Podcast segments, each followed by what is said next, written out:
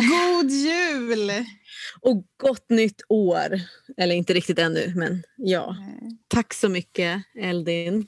Har du liksom så en tradition att du firar en liksom jul med J och en jul med Y? Eller för du Ja. ihop dem? Ja. ja. Nej, alltså, ja, de, går väl, de glider väl ihop, men jag tänker alltså jul med y firar, firar jag ju på själva vintersolståndet. Liksom. Ut i skogen, dra Ja. årsrunor, tända eld Ja. och sen så firar jag en jul med J eh, med risgrynsgröt och eh, alltså mamma och pappa typ. Mm. Alltså de, den är ju också väldigt hednisk, men det är ändå två lite olika. ja, det är samma här.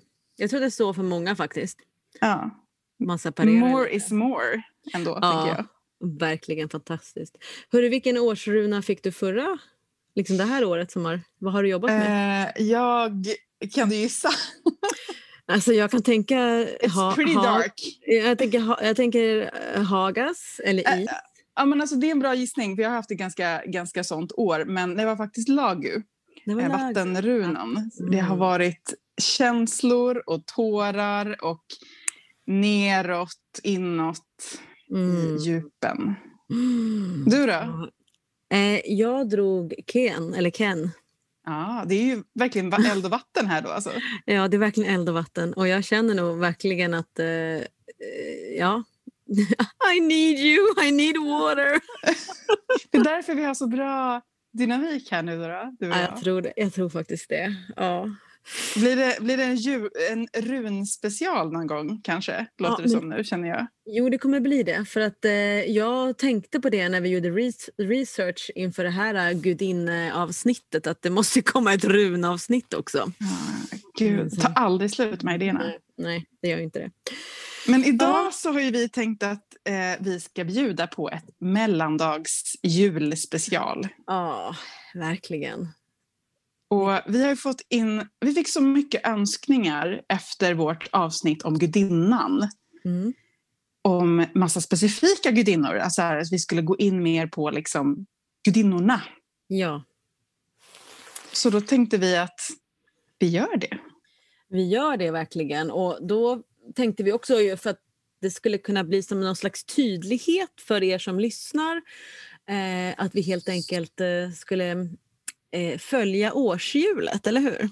Ja men precis, vi, så här, hur, ska vi bara rabbla massa gudinnor? Det funkar inte, vi måste ju ha någon slags Ja. liksom, struktur på det här. Och Ja. då tänker vi på det här med årshjulet, vi har ju pratat så mycket om det cykliska. Mm. Eh, och då kan man ju tänka sig att, att årshjulet, att vissa delar på årshjulet liksom hör ihop lite mer med vissa gudinnor. Ja.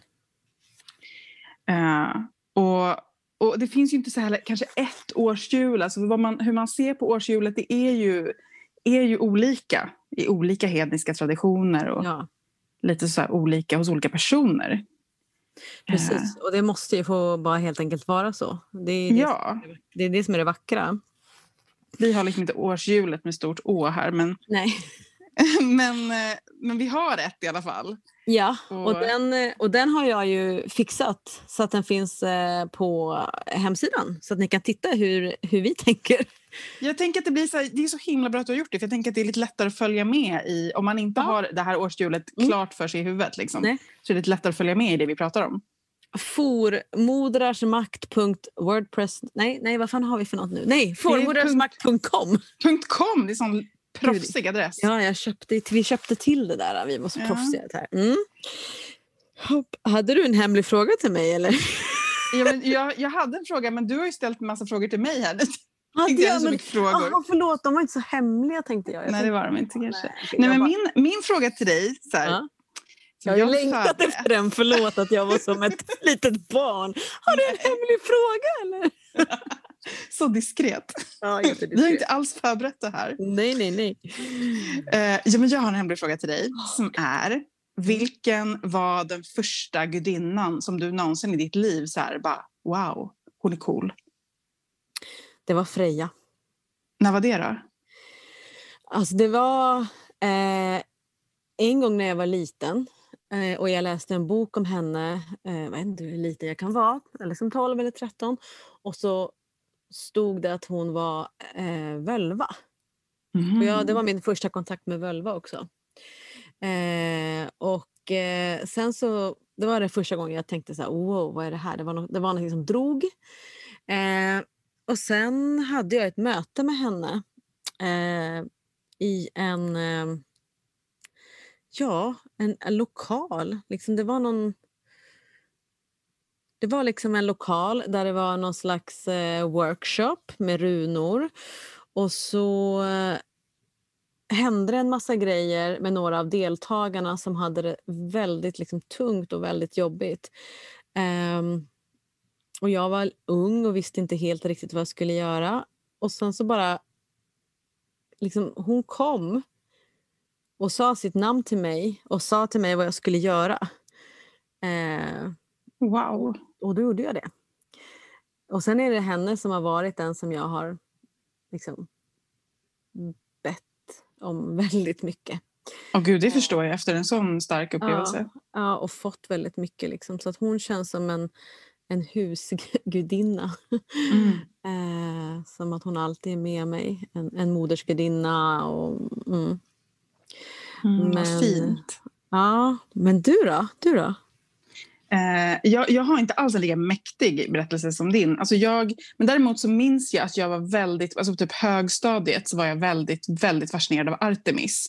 Mm. Eh, och ritade henne mycket och så här, identifierade mig med henne väldigt starkt. Och mm. Jag hade ju absolut ingen liksom, så hednisk praktik eller någon idé om någonting sånt. Då, så det var liksom ändå så här, lite så min hemlighet att jag hade Artemis. Liksom. Mm. Eh, men ja, Alltså, det är inte någon gudinna jag har någon liksom, re relation med idag på det sättet. Jag är ju ganska otrogen. Eh, så, väldigt, väldigt poly ja. med mina gudinnor. Eh, och eh, ja, men, men liksom, ja, hon har ändå en speciell plats i mitt hjärta för att hon liksom fanns där med mig när, när jag var du, Och när du ritade henne då, vad var det, eller hur ritade eller vad, man brukar jo, men jag, jag, jag ritade henne med hennes attribut som mm. var mm. eh, pilbåge, spjut och eh, en kvist gråbo. Aj, aj, aj. Förstår du att jag inte var så populär i skolan när jag kunde såna här saker? Tänk om vi hade gått i samma klass. Alltså. Ja. Då, kanske jag, då kanske jag inte hade blivit kickers i tre månader innan jag började lyssna på punk.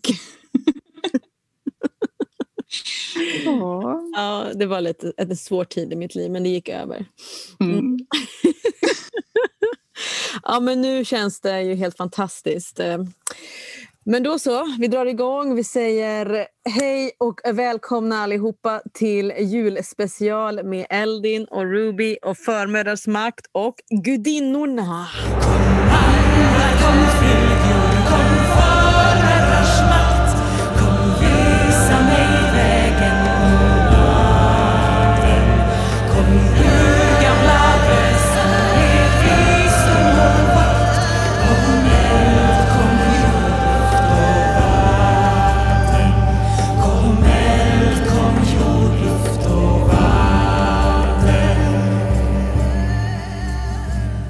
Var ska vi börja någonstans nu då? Nej, men vi, börjar, vi börjar i norr på vårt årshjul, det vill säga där vi är nu i vintern. Just det. Där vi bor här mm. uppe. Ja, vi, vi placerar ju norr i, vid min vintersolståndet. Mm. Eh, och eh, i, i vår tradition, i vårt årshjul, så förknippar vi det med, med elementet luft och med eh, ja, men rymden, stjärnorna, mm. allting mm. sådär luftigt. ja. Och jag tänker så här, vi, alltså gudinne, alltså gudinnetroende personer, när vi jobbar med gudinnor och när vi sätter dem på årshjul, det är ju ett sätt för oss att liksom vara i den naturliga världen främst. Alltså. Eh, att vi liksom undersöker vad det liksom är att vara i ett naturligt varande. Och det, genom att göra det så blir det vår ingång till andligheten. Eh, liksom. Ja men precis, och att, att liksom, eh, gudinnorna de kommer ju också med myter som, som är liksom sätt att berätta kring det som händer också i mm. naturen ja. vid olika årstider. Ja. Eh, och vissa gudinnors myter passar väldigt väl in med vissa årstider och vissa liksom, element, vissa så. Ja. Eh, och att det, är där, Precis, och det är därför vi på något sätt har de här, satt de här gudinnorna för de passar in i eh, Moder Jords eh, årsväxlingar, naturens växlingar. Mm. Så när vi är nu så är vi ju då i en, som du säger, med, med vinden, med luftens element, men vi är ju också i stillhet, i vila. I tiden mellan tiden, mm. lite precis ja. liksom efter att allting har gått in i döden men också mm. innan mm. den gnistan till återfödelsen i våren har kommit. Ja, precis, verkligen. Det är det där Ja, och det är så fint beskrivet. In, inandningen och utandningen. Det som är mm. precis mm. mittemellan där. Mm. För eftersom när vi har vandrat vårt årshjul så kommer man... Jag tror också när man har vandrat hela årshjulet med oss så kommer man också förstå årshjulet mer. Mm. För allting... Vi börjar ju liksom inte i norr. Vi börjar i norr nu för att vi måste börja någonstans men det finns liksom ingen början och inget slut utan vi kommer mm. ju från att vi har varit med haggan och vandrar in till mm. död. Och på ett sätt tänker jag att man ändå kan se det, alltså det passar att börja här, dels för att vi är där när vi spelar in den här podden nu, vi är i den här tiden, mm. men det passar också för att det är på något vis Ja, det liksom blir också en representant för alltings liksom urkraft. Alltså där, där liksom, ja, men som vi pratade om, Ginnungagap eh, ja. i den nordiska mytologin. Den mm. tiden, som också är den här tiden mellan tiden, när det inte finns någon form. Det är innan ens det, liksom det li, första lilla livet har tagit form. Ja. Det är liksom i den riktigt urgamla, ur Big Bang, innan Big Bang liksom. Ja, Alltså innan det här Big Bang, jag tycker att det här finns som en fin inledning till en gudinna som vi sätter här ju, som är förkopplad, väldigt förknippat och ihopkopplat med Ginnungagap. Och det är ju Audhumla. Mm. Audhumla, hon, hon är ju urkon. Och jag tänker så här, det står ofta om att hon är urkon. Det finns ju väldigt lite beskrivet om henne, men att det står att hon är urko. Men att jag alltid har tänkt henne som en älg eller en ren. För att det kändes också så konstigt att det skulle vara en tamko på något sätt. Mm. Men det är en personlig uppfattning som jag har. Det, det är liksom ingenting. Det står bara att det är en urko men det kan ju vara en älgko eller en renhona. Eh, och hon i skapelseberättelsen så finns ju hon precis där i Ginnungagap innan någonting annat. Eh, det är liksom... Hon är, uppstår mellan liksom Muspelsheims hetta och Niflheims köld och så är hon där i mitten. Och så slickar hon liksom fram liv med sin varma liksom, tunga från en sten, en saltsten. Alltså hur vacker skapelseberättelse är inte det? Att det första väsen som ens existerar är en mm. ko. En ko. Hon slickar fram liv. Ja, hon slickar fram liv som en kosmisk, kosmisk moder. Och liksom, det finns ju också så här att ja, jag tycker det är så vackert. Och sen, det som blir sen är ju att hennes spenar så flödar ju mjölken. Fyra stycken mjölkfloder flödar över himlen och blir till så frusna mjölkdroppar som lyser upp himlavalvet. Och vad blir det då? då? Milky Way! I know! Milky Way! I men alltså, alltså, förlåt mig, men den här skapelseberätten är bara så... Jag tycker när, jag, när vi pratar om det nu, jag, blir bara, jag känner bara den här, jag känner den här tomrummet och stillheten. Mm. Och jag tänker Det är precis därför som det är så fantastiskt att jobba med gudinnorna och mm. myterna för att komma in i årstiden. För att man ja. känner den stillheten. Mm. Alltså, så här, någonstans är det ju det här med det cykliska. att eh, Ginnungagap fanns inte då, utan det finns nu också. Precis som Ragnarök, inte bara något som kommer komma, det är någonting som vi hela tiden... Alltså det här cykliska pågår hela tiden. Ja. Eh, myt, myterna lever i oss och i naturen. Ja. Och för att det är ju, man, man kan ju också, eh, eller att man kan också se att hon, liksom hennes audhumla återuppstår eh, liksom och framträder i Valans spådom som Bestla. Mm. Vilket också är ett annat namn, kan man tänka. Eh, och Det här tycker jag är lite intressant. att Just att det här eviga och rymden alltid har funnits. Vad vi än gör så kommer vi på något sätt från det faktum att vi liksom inte har någon förälder. Mm. Vi är bara där, vi kommer därifrån. Um, och uh, det finns uh, det finns ett litet stycke ur Valans spådom. Får, jag, får, man, får man läsa lite? Det är klart du får. Det blir väldigt så här midvintersagofeeling här. Ah, nu blev det här. Det är, det är ganska kort. Men i åldrarnas morgon, då Ymer levde, var ej sand, ej sjö, ej svala vågor. Jorden fanns icke, ej upp till himlen. Ett gapande svalg fanns, men gräs fanns ingenstädes. Mm. Där, där var vi. I det gapande eh, svalget. Ja. Och så kommer den här mjölken och ger näring och blir eh, liksom galaxer. Alltså allt från galaxer till träd, till insekt, till människobarn. Eh, norrsken. Alltså det är bara... Oh. Mm. Själva uttrycket för att bara vara, det är Audhumla. Hon är så himla stor tycker jag. Mm, wow. Mm, nam, nam, nam, nam. Och jag, jag menar, det står ju inte så himla mycket om henne. Om man, om man googlar på Audhumla så, så tycker inte jag att det finns jättemycket att läsa. Liksom. Eh, har du hittat någonting om henne? Sådär när nej, nej, det, nej, det, är inte så mycket. Jag tänker att det är ju så med många gudinnor. Alltså det, mm. Är ju den här patriarkala jävla historien som jag pratade om. Ja, den där. Just det, den det, där.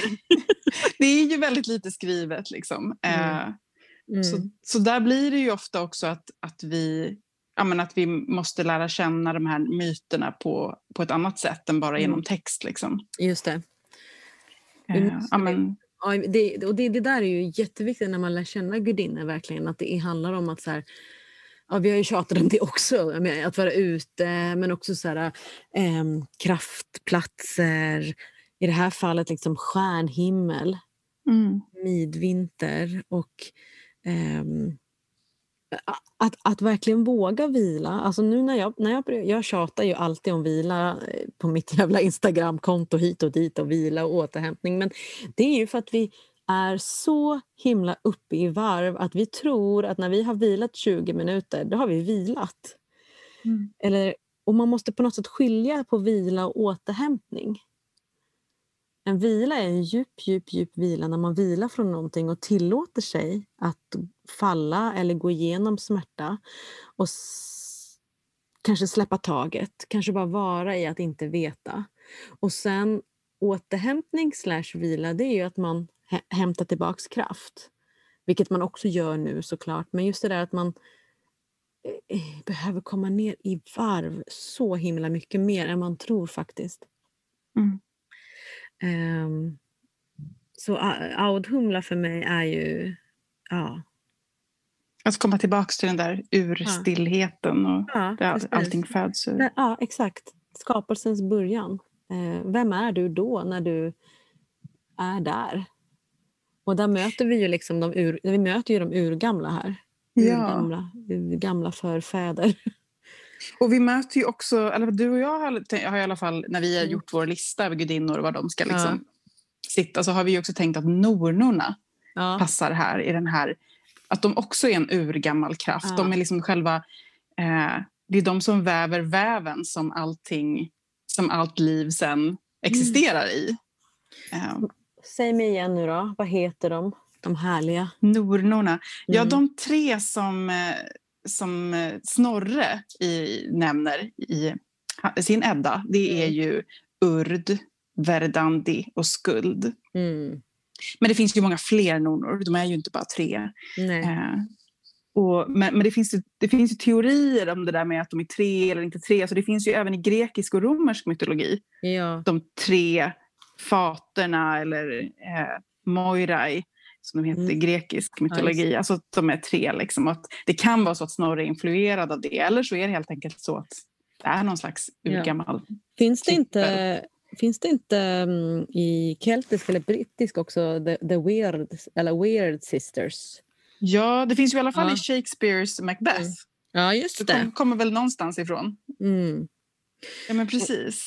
Och det, de är ju väldigt, väldigt förknippade med eh, liksom också världsalltets Audhumla fast snarare kanske med Yggdrasil, med mm. med trädet Yggdrasil, världsträdet. Ja, de är ju där och liksom vattnar Yggdrasils mm. rötter med någon mm. slags eh, näringsvätska. Ja, och typ öser sand på roten för att skydda den från ruttna. Ja, men precis. Just det.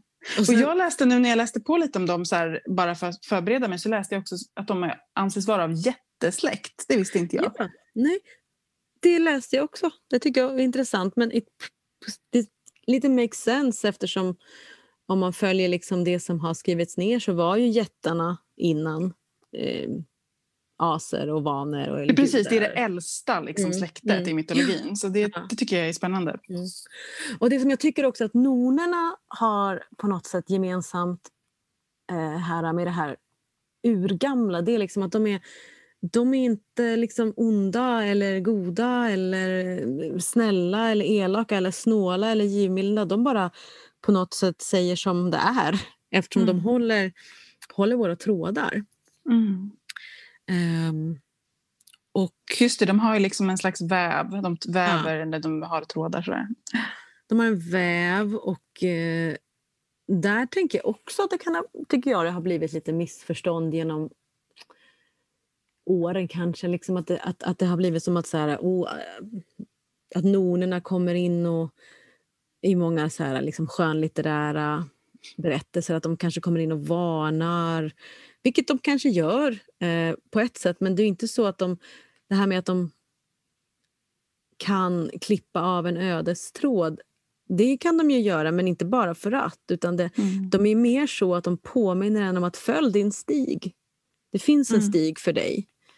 Eh, om du liksom är sann mot dig själv och, och, har modet och så vidare. Men när de klipper så klipper de ju för att that's it. Liksom. Ja, de är liksom opartiska, lite ja, som du sa. Ja. De, är liksom inte, de har inte en agenda så. Liksom. Nej, de har ingen agenda. Liksom. Eh, och sen har jag också läst att eh, i Völvans spådom att, att det står liksom att de kommer ifrån trä eller att de liksom eh, de är, så här står det, Urd heter en, den andra Verdandi, de skuro i trä. I trä. Just det. det. Det, har jag hört att man tolkar som att de är de ursprungliga runristarna. Ja, de är de ursprungliga runristarna och att Oden faktiskt hämtar kunskap därifrån. Mm. Mm. Precis, för runorna är också den här urgamla kunskapen liksom, ja. om världsalltet. Alla runorna representerar liksom världsalltet. Mm. Men jag tänkte det här med att de, att de håller på med det här spinnandet som är så väldigt typiskt för alla de här mm. ödesgudinnorna även i grekisk och romersk mytologi. Och så där, för att jag tittar lite närmare på det keltiska mm. och där har vi ju en, en gudinna som också passar väldigt bra här i norr eh, som är Arjanrod. Mm, just det. Eh, och hennes namn betyder eh, silverhjulet, silver wheel. Mm. Och det kan man tolka som att det är en, en spinn, alltså någon form av slända. Liksom. Eh, så att, att, det finns det här spinnandet och mm. det här snurrandet finns också där med i, i hennes mytologi. Liksom. Um, och hon är också... Vad sa du? Vad skulle nej, du säga? Det, nej, jag tycker bara att det där är så himla intressant med spinnandet. Ja. Det, och det är ju verkligen någonting som liksom, ja, men framförallt kvinnor satt och gjorde liksom, mm. fram tills inte lång tid tillbaka mm. så mycket i vardagen. Liksom.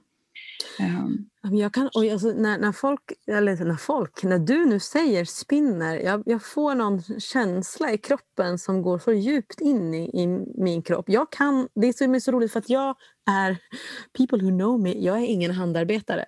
Mm. Eh, och jag, du som vet att jag säger så här, alltid oh, jag skulle så gärna vilja lära mig. Och så här, men jag tror att det är för att det, det finns en längtan till mig att, om att spinna igen.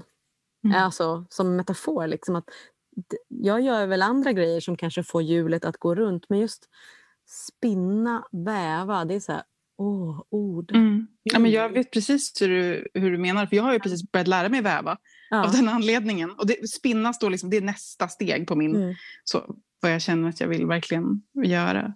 Jag har en, jag har en spinnrock på min eh, vind. Wow. Den kan ju du få låna av mig då, för Men, det, kommer, det kommer nog ta lite tid innan jag använder den. Ta med den post-corona när du kommer med, ja, jag tar med Gotland. Den, jag tar med den post-corona. Oh. Det, kan bli, det, den, det kan nog bli den mest episka packningen jag någonsin har gjort.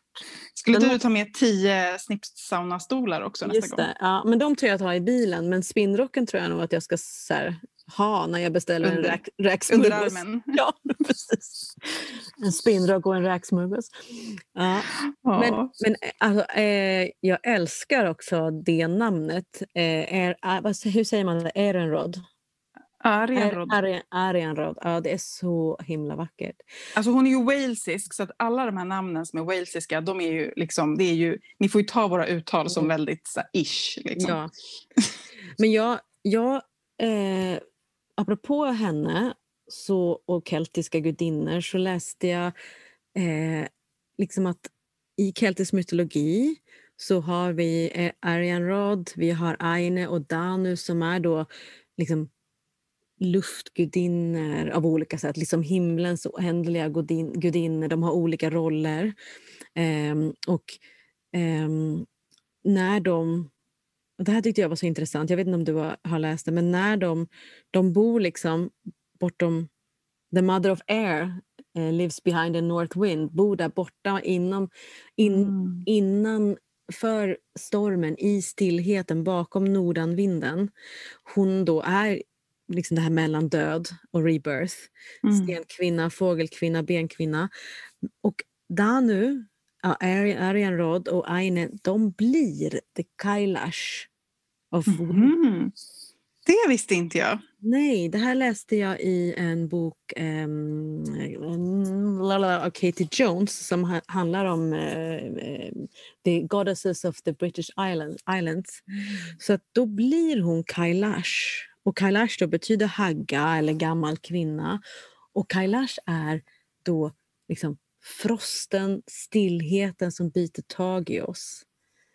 Eh, som eh, lägger sig lägger sig på marken liksom och lugnar ner allting. Och hon kommer liksom att, att bli död, så att säga. Mm. Och i myten då så är det för att Kailash tar eh, Bridges vita flamma liksom och ändrar mm. den till frost, till is och snö hon, har en, hon har en stav, har jag läst, som fryser ja. marken. Hon liksom slår ja. staven i marken och då mm. fryser marken. Mm. Ja.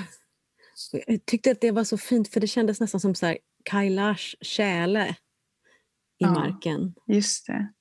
Och jag, har, jag har en vän också som brukar prata om Kailash, just det att hon, hon kommer ju med liksom stormar och mm. vinterväder. Liksom, att, att det också, det kan kännas, hon kan kännas väldigt harsh, liksom, Kailash, ja. att hon inte är så snäll. Liksom. Men, att, men att, att det också är en, ett rop till oss att faktiskt go inside and rest. Liksom. Yeah. Att, eh, istället för att gå där ute och bara kämpa mot de där stormvindarna så är det så här, men, don't do it, gå, mm. gå in, vila. Liksom. Ja, men verkligen. Det är också det hon säger. Och det känner jag att jag önskar att någon hade sagt till mig när jag höll på att pendla eh, med buss och tunnelbana när jag bodde i Stockholm under de här vintermånaderna. Om man bara står och fryser och är arg och det är jobbigt. Och så bara, jag borde ha bara lyssnat på Kailash och inte planerat så himla mycket just nu. Ja, alltså det är ju också lättare sagt än gjort. Man behöver ju kanske också pengar. Liksom man behöver kanske pengar och man behöver, men, men jag tror nog snarare så att eh, det handlade om att liksom just det där hetsen, att man bara fortsätter i slask. Man glömmer bort eh, att liksom, mm. jag kanske behöver ett break någonstans. Ja. Och det här är kanske en väldigt bra tid att ta det. Ja. Men du, jag läste också en annan intressant eh, teori om att, att hon också, alltså att Kailash, när Kailash kommer, är för att hon också är en korngudinna. Mm. Eller har du hört att hon saknar sin dotter, Kernel? Nej, den har inte versionen inte hört. Men alltså, det är ju också så typiskt att det finns tusen olika mm. folk, folkliga ja. versioner. Alltså, det är också det som är... Det här är ju inte en absolut vetenskap så. Nej, utan Nej det är det ju verkligen så mycket, ja. mycket berättelser och myter. Liksom. Berätta din då. Nej, men, nej, men, eh, den, är, den är väldigt lik Demeter och eh, eh Persefone. Liksom att, eh, hon då, Kailash, saknar sin dotter Karnell som är som ett litet, hon är som ett litet frö. Och hon har stigit ner till underjorden för att vara med sin farmor som är Kerriwen. Mm. Eh, och Caravan ska ju lära Karnell kunskap. Så att hon måste komma ner och vara med sin farmor för att sen kunna komma upp och liksom ha nya idéer och, ny, och ta, visa upp vad hon har lärt sig under den här tiden. Men, men eh, Kailash accepterar inte riktigt det. Det är därför hon är så arg, så himla arg. Eh, så att... Eh, ja, jag, vet inte, jag tycker den var ganska intressant också. Och, den, Spännande. och då tänkte jag på den där Persefone, Demeter, men vi har ju inte riktigt någon sån saga i nordisk mytologi, att det faktiskt är någon som... Eh, inte så jag kan komma på. Nej. Det där moder och dotter i underjorden. Liksom. Nej, eller hur? det kanske är någon är... som lyssnar som kommer på någon. Då får den gärna Väldigt tala om det för oss. Ja. Och sen så tänkte jag att du sa någonting intressant nu. Eh, eh, Ehm, att det här inte är absolut vetenskap. Och det är det ju verkligen, verkligen inte. Eh, och därför så tycker jag också att det är väldigt fritt det här med gudinnor. Man kan ta olika myter. Någon kanske fastnar för den myten eller den myten. Och Vissa tycker det är jätteviktigt att stanna i det som är skrivet. Och att man liksom får respektera de här olika ingångarna. Vissa vill använda gallrar som är nedskrivna eller hålla sig till Völvans spådom eller liksom hålla sig till det som är skrivet. Och Vissa tar och blir inspirerade av en myt och sen etablerar sin egen kontakt och någon annan kanske känner att de får kontakt med en gudinna och sen hittar henne när man läser i en bok. Mm. Alltså det, eller hur? Det där är inte... Visst är det så. Och mm. efter ett tag så, så blandas det där lite grann ihop också. Det är därför du ja. och jag är tvungna att, att researcha nu innan vi ska ha det här poddavsnittet. För att när man har liksom levt med gudinnorna så här länge mm. som vi har gjort så mm. liksom till slut så är det inte som att man det, jag, det, kan vara svårt att minnas så här, vad stod nu i Välvans spådom och vad fick jag till mig i en dröm. Typ, liksom. Så himla viktigt faktiskt. Så det, det vill vi ändå försöka hålla ja. någon slags ordning på här just nu. Ja, exakt. Att det liksom var, och det, därför så tänker jag också så här, vi, om vi kanske ska vandra vidare på, på årshjulet, men det är kanske lite intressant här om vi, om vi skulle nämna Skade här, som mm. är en, en, en gudinna som du och jag väljer att sätta lite senare på årshjulet men väldigt många tycker om att sätta henne här i vintern. För att... ja, jag satte ju henne där först helt plikttroget för jag tänkte ja. att, att, det är ju det som är det normala och rätta. Och så sa du, nej men jag tycker inte hon ska vara där. Och då vågade jag erkänna att jag egentligen också vill ha henne på ett annat ställe. Eller hur? Vart vill, ja, men alltså hur? Du, hon sätts ju ofta här för att liksom skade Getinna, Snö. Snö liksom. Ja, hon, hon, hennes namn, hon kallas ju Öndurdis, Ondurdis, skiddisen. Liksom. Hon ja. kommer med skidor och snö. Ja. Och då passar ju det bra i vid vintersolståndet. Liksom. Ja. Där vi, men, men vi tycker båda att hon hör bättre hemma på nästa del om vi går vidare på hjulet. Ja, det gör vi gärna. Då går vi från norr till nordöst mm. och vi är i tidig februari. Ja, en eh, högtid som kan kallas för imbolk mm. eller disablot. Eller säger jag fel? Nej, disablot va? Mm. Mm. Ja. Om man är fornskedare eller om man gillar det. Det finns mm. väl också uh, skyndelsemässoafton, tror jag till och med att den kan heta. Just det, det är den eh, kristna mm. versionen ja. som, som, som är lite problematisk eftersom att den handlar om renhet efter graviditet. Men det finns säkert fina nytolkningar ja. på det. Det finns också någon som har pratat om att det här, den här tiden är den förlorade barnens dag. Det där tycker jag också, det är också jätteintressant. Liksom de här mm. högtiderna som har olika namn men ibland snarlika teman.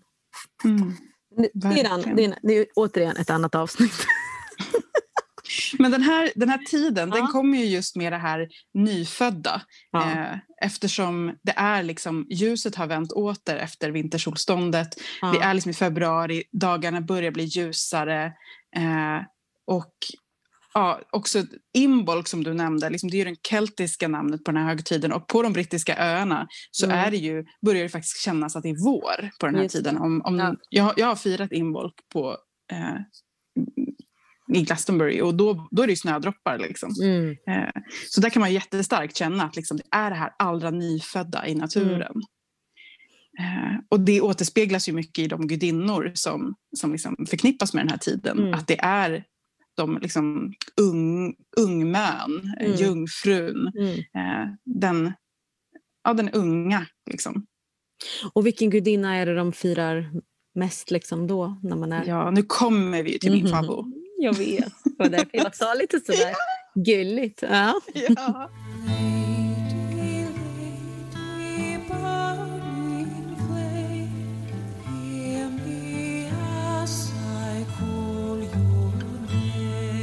Ja, men det är ju Brigid. Alltså, Imbolc kallas ju för Brigids Day också. Alltså, det, är ju, det finns ju ingen annan gudinna på de brittiska öarna i den, eller den keltiska mytologin som har en egen dag Nej. på det sättet. Så hon är ju så älskad gudinna både liksom i forntid och sen när brittiska öarna kristnades så blev hon ju Saint Brigid och fortsatte vara så otroligt älskad. Mm.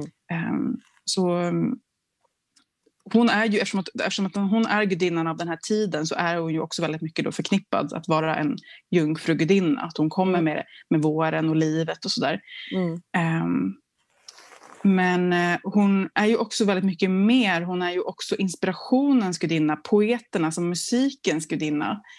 Um, och det tänker jag också passar bra in med den här liksom gnistan, det här nya mm. livet som, som föds fram den här mm. tiden på året. Att är liksom ja, kanske ännu inte de här stora projekten som är igång, men det är liksom idén, lusten börjar mm. födas till att göra det där.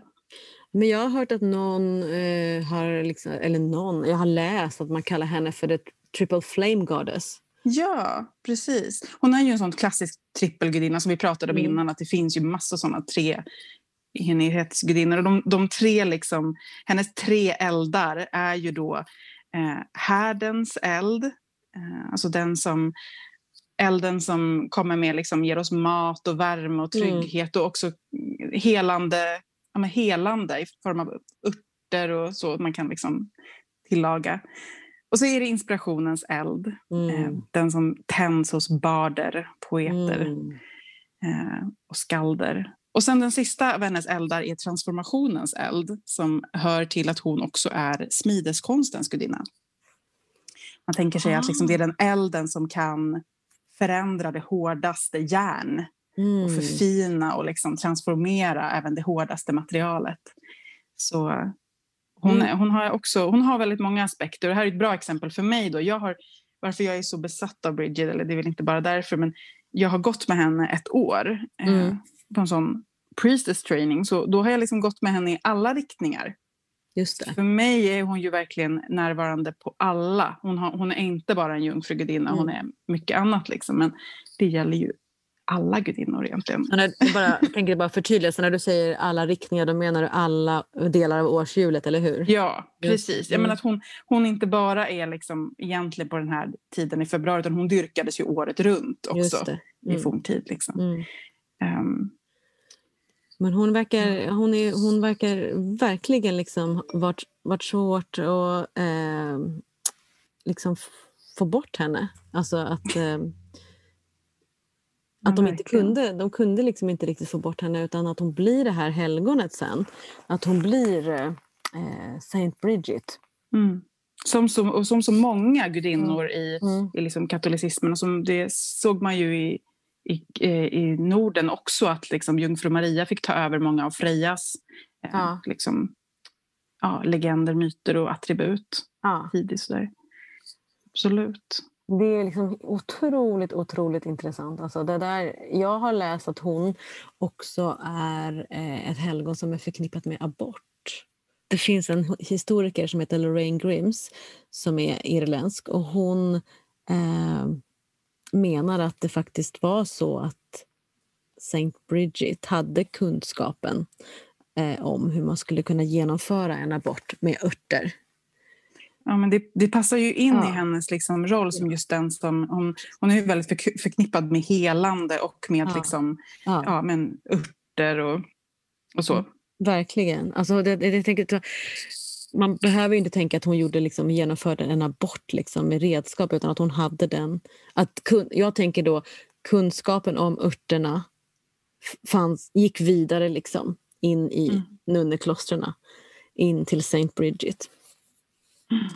Så tycker jag så himla starkt liksom, att eh, gudinnan lever vidare. Mm. Och en sak som jag tänkte på med det här med, med Bridget, alltså att jag fastnade för henne väldigt tidigt också. Mm.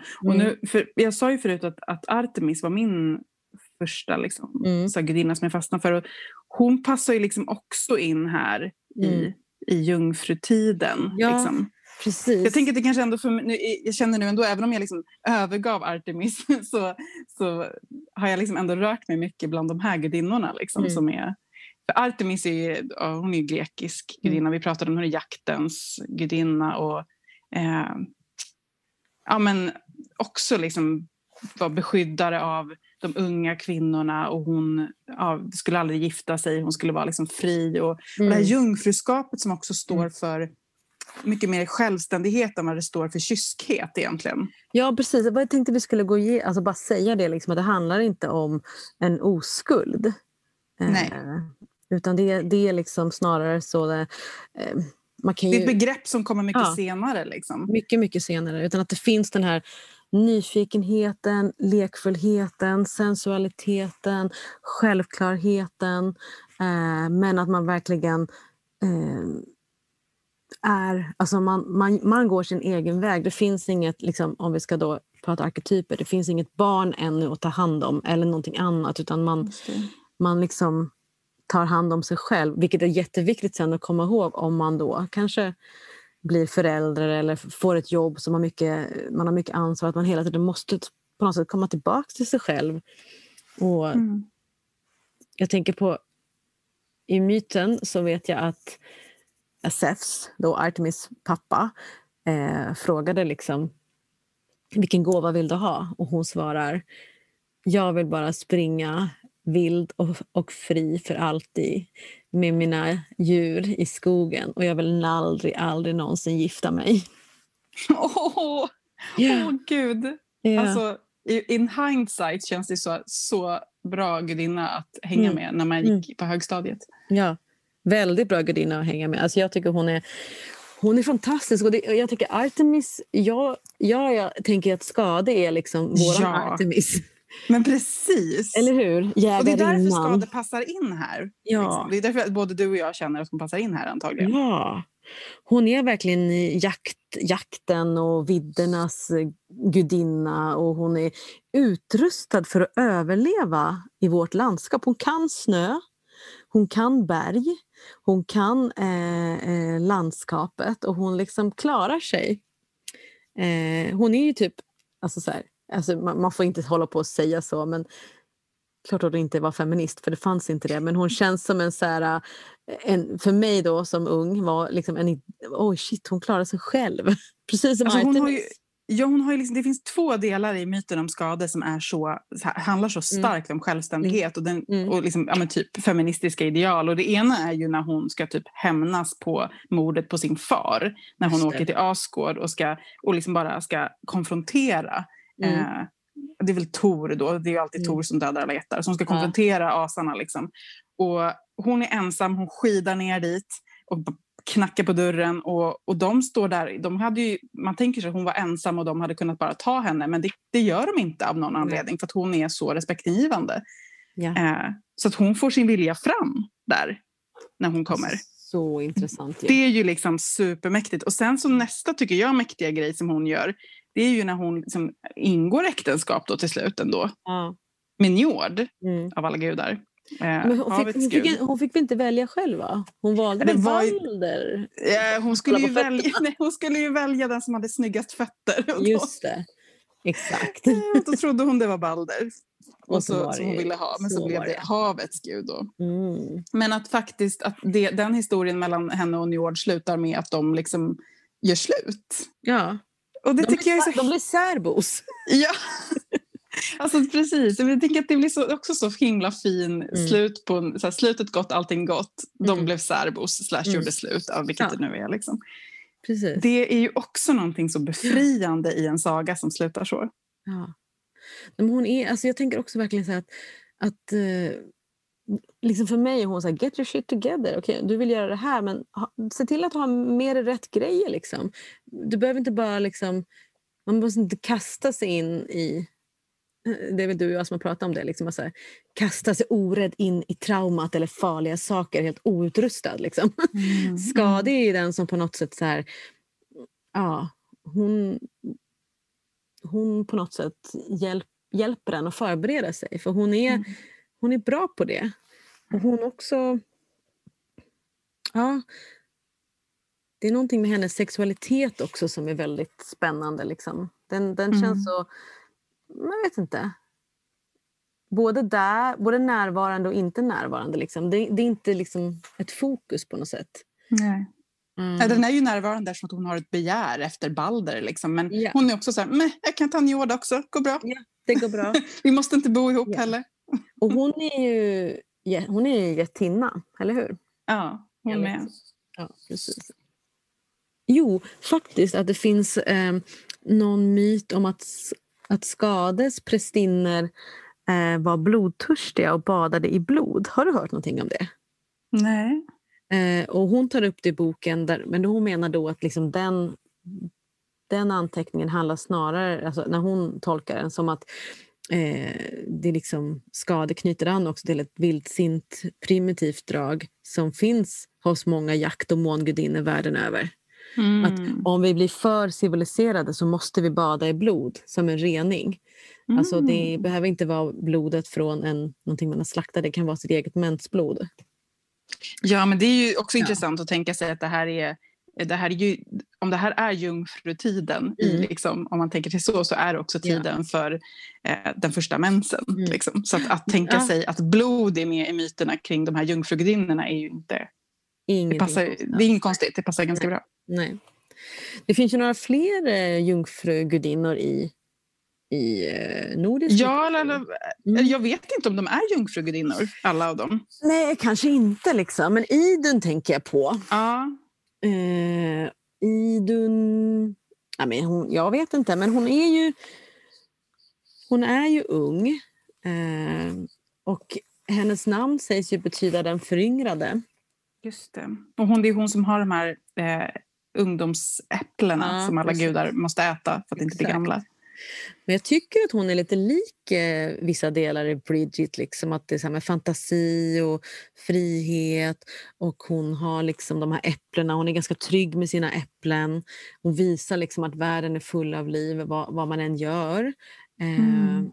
Men enligt myten så får ju varje gud då ett äpple på sin 25-årsdag eller något sånt där. Och eh, så då blir de ju liksom aldrig typ äldre än 25 ungefär. Vilket också känns väldigt konstigt när man läser de andra sagorna. För det känns inte som att de är 25 år. Eh, men hennes äpplen förökar sig själv. De liksom försvinner aldrig utan det finns alltid äpplen. Så det är ju väldigt läskigt liksom när, när den här myten om att hon blir bortrövad av jätten Chatse. Som ju är Skades pappa också. Ja! För att knyta ihop det här lite för att knyta ihop det här. Liksom. Ja. Eh, och då, då liksom, eh, kan ju, blir ju gudarna jättegamla liksom, och de klarar sig inte utan henne. Mm. Alltså, helt plötsligt så blir den här då till synes ganska, om man tänker myterna, obetydliga gudinna jätteviktig. Mm. I en saga, i en myt, så blir hon jätte, jätteviktig. Men alltså äpplen är ju så otroligt stark gudinnesymbol också. Så att det här mm. att det finns så få myter om Idun, det, det är egentligen liksom konstigt. Alltså, ja, precis, hon, är, hon försvinner lite grann i myterna mm. men, men äpplet är ju liksom en av de starkaste gudinnesymbolerna. Mm. Liksom det är, eh, ja, men vi har Avalon som ju betyder the island of, apple, of apples. Yeah. Eh, och, och liksom äpplet, om man skär det i mitten så är det liksom en femuddig stjärna, ett pentagram äpplet i Bibeln, herregud. Liksom. Mm. Uh, och det är ju liksom mm. en, super, en superstark symbol. Så att det, att det döljer sig en mycket viktigare gudinna bakom den väldigt tunna myten. Liksom. Ja, och jag, jag, jag tyckte jag har haft väldigt svårt att närma mig Idun för att just jag tror att jag har fått den här mer patriarkala versionen av henne, att hon är lite värnlös. Att liksom, Idun är någon som vi måste värna om. Och hon, liksom, och hon har de här äpplena, liksom, att hon är en ung kvinna i behov av beskydd. Och på något sätt, liksom, mm, som ung kvinna är man ju faktiskt i behov av skydd i en patriarkal värld på ett sätt. Eh, mm. och jag på något sätt tänkt liksom att för det här skyddet, eh, om vi inte får det, då måste vi växa upp så himla tidigt och bli så himla tuffa och klara oss själva. Och liksom vända ryggen väldigt tidigt åt en oskuldsfull lekfullhet. Eh, för att världen är så grym. Mm. Och jag, när jag närmade mig Idun så var det det som hon påminde mig om. Att det liksom är... Jag behöver inte klara allting själv.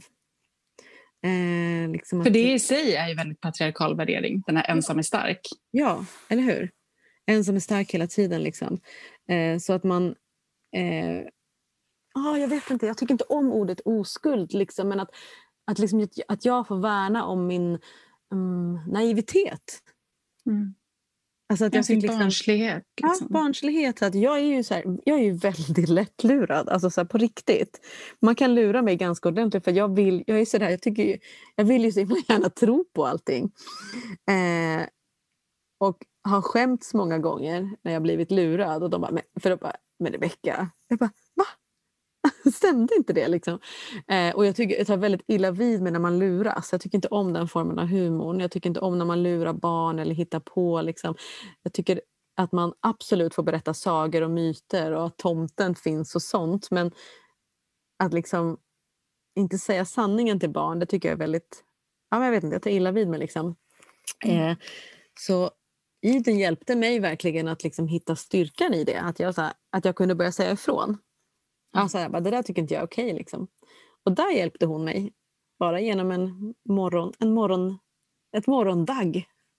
Mm. Ett dagg som kom. Liksom. Mm.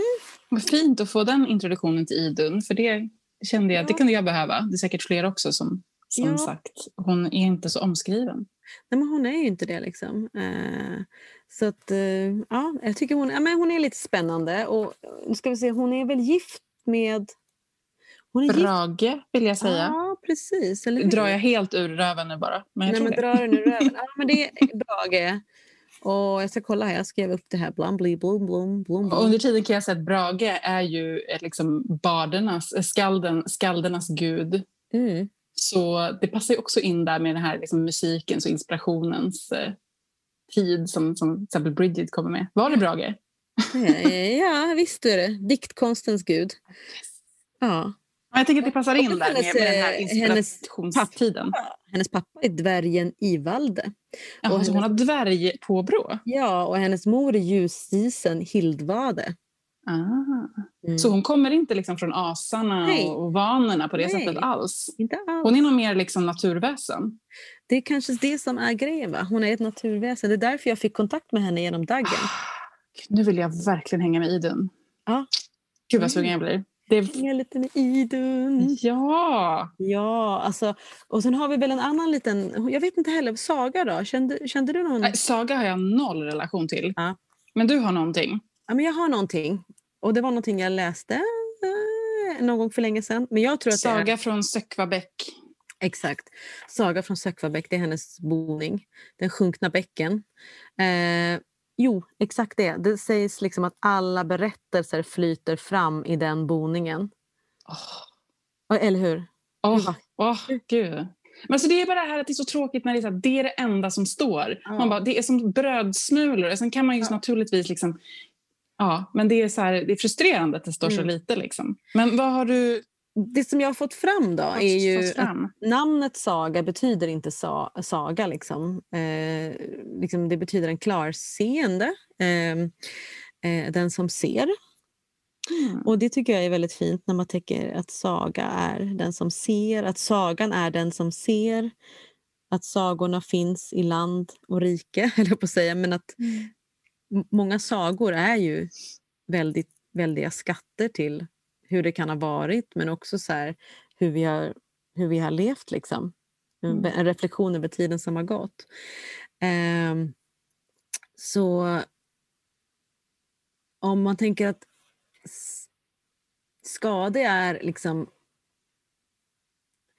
jungfruaspekten liksom, av jägarinnan och Idun är jungfruaspekten av liksom, naivitet och oskuld. Och bägge två liksom, ja, men de är där. Och då är Saga på något sätt den som liksom jagar berättelser.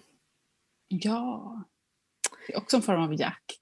Exakt. Eh, och det här tycker jag är så intressant. Och sen så hittade jag eh, eh, i, också i Sofia Axelssons bok där hon faktiskt skriv, hon skriver om det. Där hon, och hon skriver ju om att Saga är den som tar hand om och eh, de kvinnliga berättelserna. Eh, mm. Att hon liksom, om man vill jobba med Saga så kan man verkligen jobba med henne för att liksom lyfta fram fler kvinnor som kanske ja, antingen i historien eller her storyn eller eh, lyssna mer på eh, kvinnliga historier. Alltså, och Det tycker jag är intressant för att det har kommit så himla mycket nu på sistone liksom att historien ändras, vi lyfter fram andra historier än bara vita cismen och så mm. vidare. Mm. Det är jätteinspirerande att jobba med den kraften. Ja, så att jag tänker att liksom, om man tänker då så här, att, att Saga kanske ja, hon satt vid Söckvabäck och där berättades alla berättelser. Så hon har alla urberättelser. Så att jobba med henne liksom är liksom att jobba med berätterskan. Mm. Och se jag tänker, ja, precis, att, och det handlar mycket om att uttrycka sig också här, tänker jag. Mm. Att det liksom, den, I den här vilda unga jungfrun så finns också ja, men det här totala modet att vara sig själv, helt självständigt. Ja. Och att också uttrycka sig. Och det är mm. det som all den här, ja, men det här att det handlar om poesi, saga, sång, berättande. Mm. Att, eh, ja, men att, att hitta sätt att ge uttryck liksom, ja. för, för sig själv, sin egen berättelse. Ja. Att sätta sig där vid Söckvabäck och liksom, vad kommer det för berättelser i din egen historia kanske? Eller på palatsen du sitter och uttrycka det. Mm. Jag tycker det är så himla spännande. Men, men å andra sidan, hon, hon, jag, vet, jag tror inte heller att hon är en gudinna för det finns ju ingenting mer. Det finns bara Saga vid Söckvabäck och sen är det liksom små, små bitar. Liksom. Ja. Men vad är en gudinna? Liksom? Det kan man också diskutera. Alltså det är så här, det är ju det är en väldigt så här, religionsvetenskaplig mm. konstruktion medan mm. det liksom är i myterna så, så liksom flyter det alltid mellan mm. gudar, gudinnor, väsen, andar. Vem var en jättestor drottning mm. eller var hon en gudinna? Alltså det är liksom mm. ja. egentligen en ointressant definition, tänker jag. Ja, Utan ja, verkligen. Vem alltså, som helst kan liksom vara en gudinna. Ja, det är väldigt viktigt att komma ihåg att vem som helst kan vara en gudinna. Eh, och vad som helst kan vara en gudinna också. Ah. Hon omnämns i Grimnismal. Då står det så här. Sökvabäck heter den fjärde men däröver, sval, nej, men däröver svala böljer brusar fram. Oden och Saga i all tid är dricka glada ur kärl av guld. Mm. Så Oden har ju hängt där då. Mm. Ja. Aha. Då finns det visdom att hämta, det kan man gissa. kan man tänka att det finns lite visdom att hämta. Oden har varit där. Han mm. känns ju liksom ändå så här, på något sätt ganska queer och härlig. Han, han, gör, han gör sin grej liksom genom myterna. Ja, ja gud ja. Alltså det, ja. Nu är ju det här ett strikt gudinneavsnitt så jag tänker ja, att vi ska, vi ska hålla oss till det. Liksom, så här, mm. Hedra gudinnorna. Men Oden förtjänar ju ett avsnitt kanske när vi kör ett queer-avsnitt. Absolut, absolut. Det gör han. Verkligen. Ja, ja men eh, vi, hade, vi hade skrivit också att vi skulle prata lite om Eir, läkekonst. Ja gudinna. Men jag vet väldigt, väldigt lite om henne förutom att hon är läkekonstens gudinna. I Nordisk ja, alltså, att hon pa passar här tänker jag ju framförallt för att alltså, vi Alltså eftersom Imbolc är Bridgets högtid så känns det att det är väldigt mycket det som Bridget står för som vi mm. sen letar efter i andra gudinnor för att ja. passa in här. Och, ja. och Bridget är ju liksom en hel en gudinna som förknippas med helande väldigt mycket och då är ju den nordiska läkekonstgudinnan är liksom Eir. Mm. Eh, och det är ju igen så att hon är en sån som det står så himla lite om. Eh, det, det finns ju liksom eh, lite det är också så här, precis som med, med, Saga så får vi veta hennes plats. Det är Lyfjaberg mm. som är läkedomsberget. Mm. Eh, men men jag har liksom läst både det här igen, det här är hon en gudinna och inte en gudinna. Det står i den poetiska Eddan att hon är en av de nio tärnor som omger Menglöd. Att liksom mm. huvudgudinnan på Lifjaberg är inte Eir utan det är Menglöd. Mm. Eh, men sen är det istället Snorre som, som benämner henne som läkekonstens gudinna. Så, eh, men, men däremot vet jag att Eir är någon som många jobbar med i modern ja. tid. Ja, är Hon är ju verkligen någon som är populär upplever jag mm. det som. Mm. Liksom, och, som många verkar få väldigt stark kontakt med. Uh, och, och det är väl just för att, liksom, ja, men för att vi är intresserade av att jobba med helande och, mm. och liksom, på olika mm. sätt. Och då, mm. då vänder man sig till henne. Ja, men tycker också liksom, alltså, det är så fint ord på svenska, liksom, läkekonsten. Och när man svär, svär eden och blir läkare så svär man in sig till läkekonsten. Och där har ju verkligen Bridget med The Triple Goddess och de här kreativitetens flamma, inspirationens flamma, hemmets flamma och så är läkekonsten. Att allt, det är liksom en konst att läka. Mm. Och du behöver konst för att läka. Alltså det, jag tycker det The Art of Healing eh, innehåller ju så himla mycket. Så att jag kan tänka mig att aid är populärt i ett modernt samhälle. Jag tycker, ja, hon, är, hon, hon för mig också handlar på något sätt om så här, gråterska. Mm. Mm. Hur då? Nej men jag tror att det var att jag ville jobba med henne eh, och fick en kontakt som handlade väldigt mycket liksom om eh, tårar. Mm. Eh, att liksom tårar jag vet inte, det här, det här är ju inte, så här, bara för att vara tydlig, det här är alltså en, en vision som Rebecka haft eller en kontakt. Så det här är ingenting som står någonstans. Men jag fick till mig att eh, du behöver gråta för andra. Mm. Du måste låta dina tårar falla för andra. Och det är någonting som jag personligen har känt att ibland sådär att du vet, jag, någon berättar en historia som är eh, sorglig och så känner man men gud, här kan jag inte gråta. Så här, här. Just nu känns det svårt att gråta för det var inte det, var inte det tillfället som den här historien berättades och det var så sorgligt. Eh, men att jag nu har liksom gjort, börjat göra tvärtom. Att när den här sorgen kommer och jag vill gråta för någon så gör jag det utan någon slags eh, oh, nu måste jag hämta papper. Eller liksom så här, utan det bara, mm. här kommer tårarna. Men det är inga stora så här, skakande tårar eller liksom panikgråt utan de bara, de bara faller så stilla liksom ner. Men vet du vad jag tänker om det? Jag tänker att det passar också så himla bra in med, för den här, det finns någon sån energi i den här på den här platsen i hjulet, både med Saga och hennes Sökva bäck mm. och med mm. Brigid som ju är förknippad med helande vatten. Just det. Alltså helande källor runt om i, på brittiska öarna som är liksom döpta efter Brigid. Alltså det är någonting med det helande vattnet och liksom mm. tårarna och är, är en form av det helande vattnet. Ja. Liksom. Det renande, det helande i att gråta. Liksom. Att det ja. går att knyta ihop med, dem, med den energin som finns där. Liksom. Ja. Och det är också det att, att kvinnor eh, oh, det här blir svårt nu om jag ska börja hålla på med, med identitet och begrepp men, men ofta eh, om du identifierar, identifierar dig som kvinna så finns det ett stort problem Eh, med ilska. Att ilskan oftast kommer ut i tårar.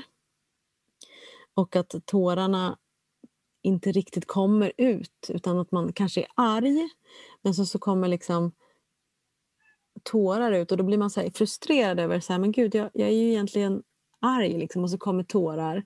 Eh, att det blir liksom en tvärtom medan det för män, om vi generaliserar, så finns istället för tårar så kommer ilska ut. Mm.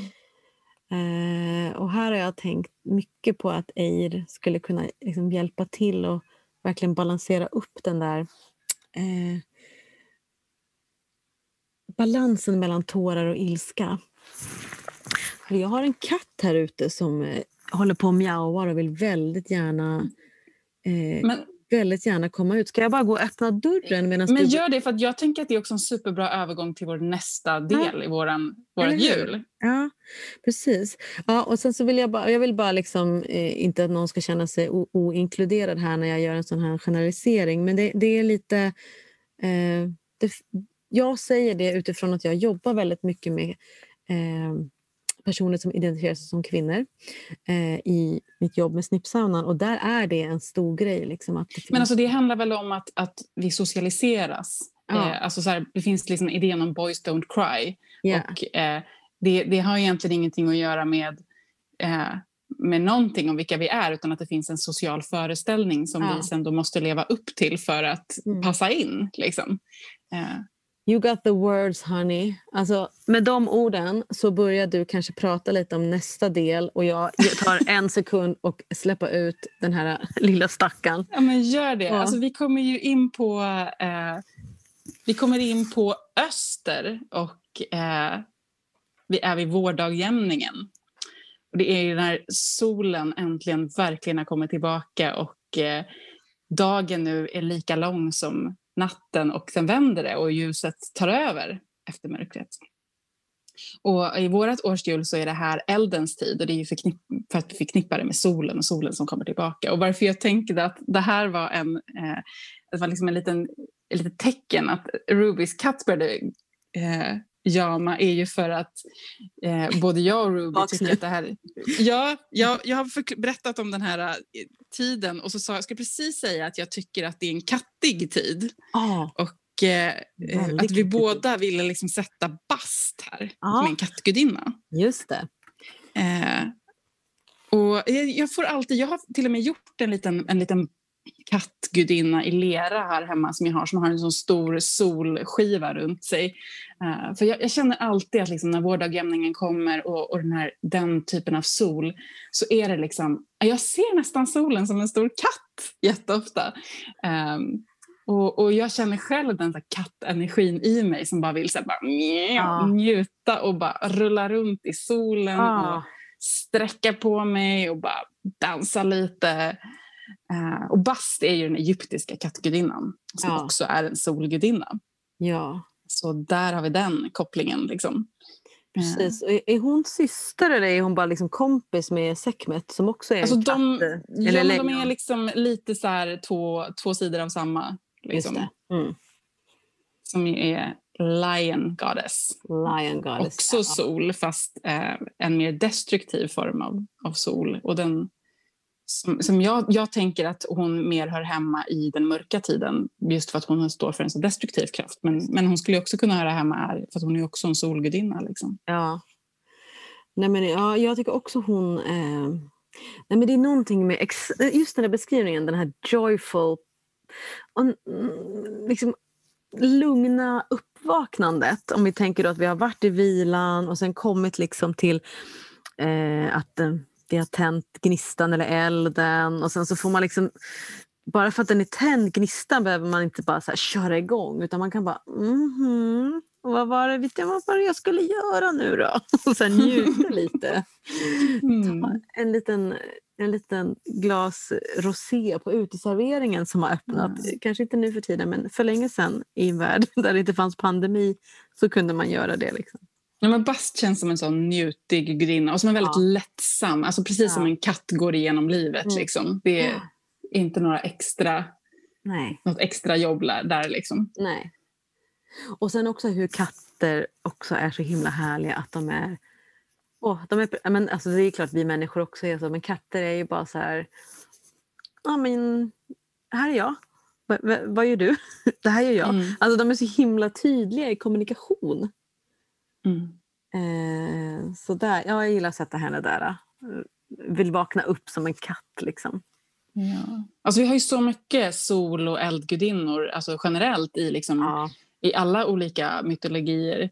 Uh, vi, vi tittade bara, vi bara drog till med någon. Så liksom, vi har Amaterasu som är den största gudinnan i japansk shinto-mytologi.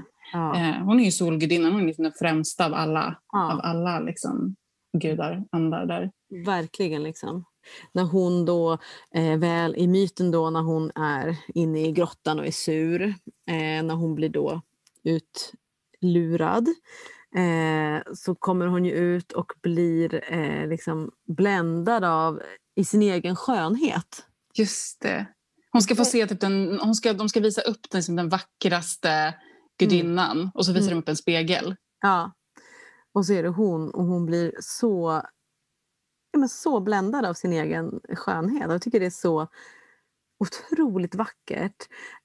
Um, där tänker jag ofta att det handlar om så här, eh, jag tror att det är Gabriel Garcia Marquez som har skrivit i eh, åh, nu mitt bokminne. Pest. Hundra år av ensamhet? Nej. Ja, Hundra år av ensamhet. Där så skriver han en textrad, jag läste den när jag var tonåring. Liksom. Eh, och han, det är det här destruktiva förhållandet och hon är väldigt liksom eh, olycklig och han tar fram en spegel eh, och sen så kollar hon in i spegeln och hon, hon säger Vem är det där? För hon mm. ser en mm. så vacker kvinna, så fulländad. Han bara, det är du. Och hon bara, nej det där är inte jag. Och så säger han bara, mm, det, är, det är du genom mina ögon. Och det har jag haft med mig hela livet. Like it's så himla viktigt hela tiden. Och där tycker jag att eh, ja, den myten om eh, Amaterasu är så fin. Liksom, att just det, mm. Don't take your own opinion for granted. Den är så hård. Mm. Och precis som bast så vill vi liksom vakna upp lite så här chili vanilj. ja. ja. Men vi har, vi, vi, har ju, vi har ju också Pelé som är lite rolig. Eh, mm. Det är ju en eh, vulkangudinna. Är det typ hawaiiansk? Ja, eller? hawaiiansk. Ja. Och hon är eh, dyrkad liksom, som en vulkan. Um, och hon... Ja, men hon är, finns ju i alla vulkaner. Uh, men hon är också den... Hon kan, eh, namnet, jag vet inte riktigt om jag uttalar det rätt nu.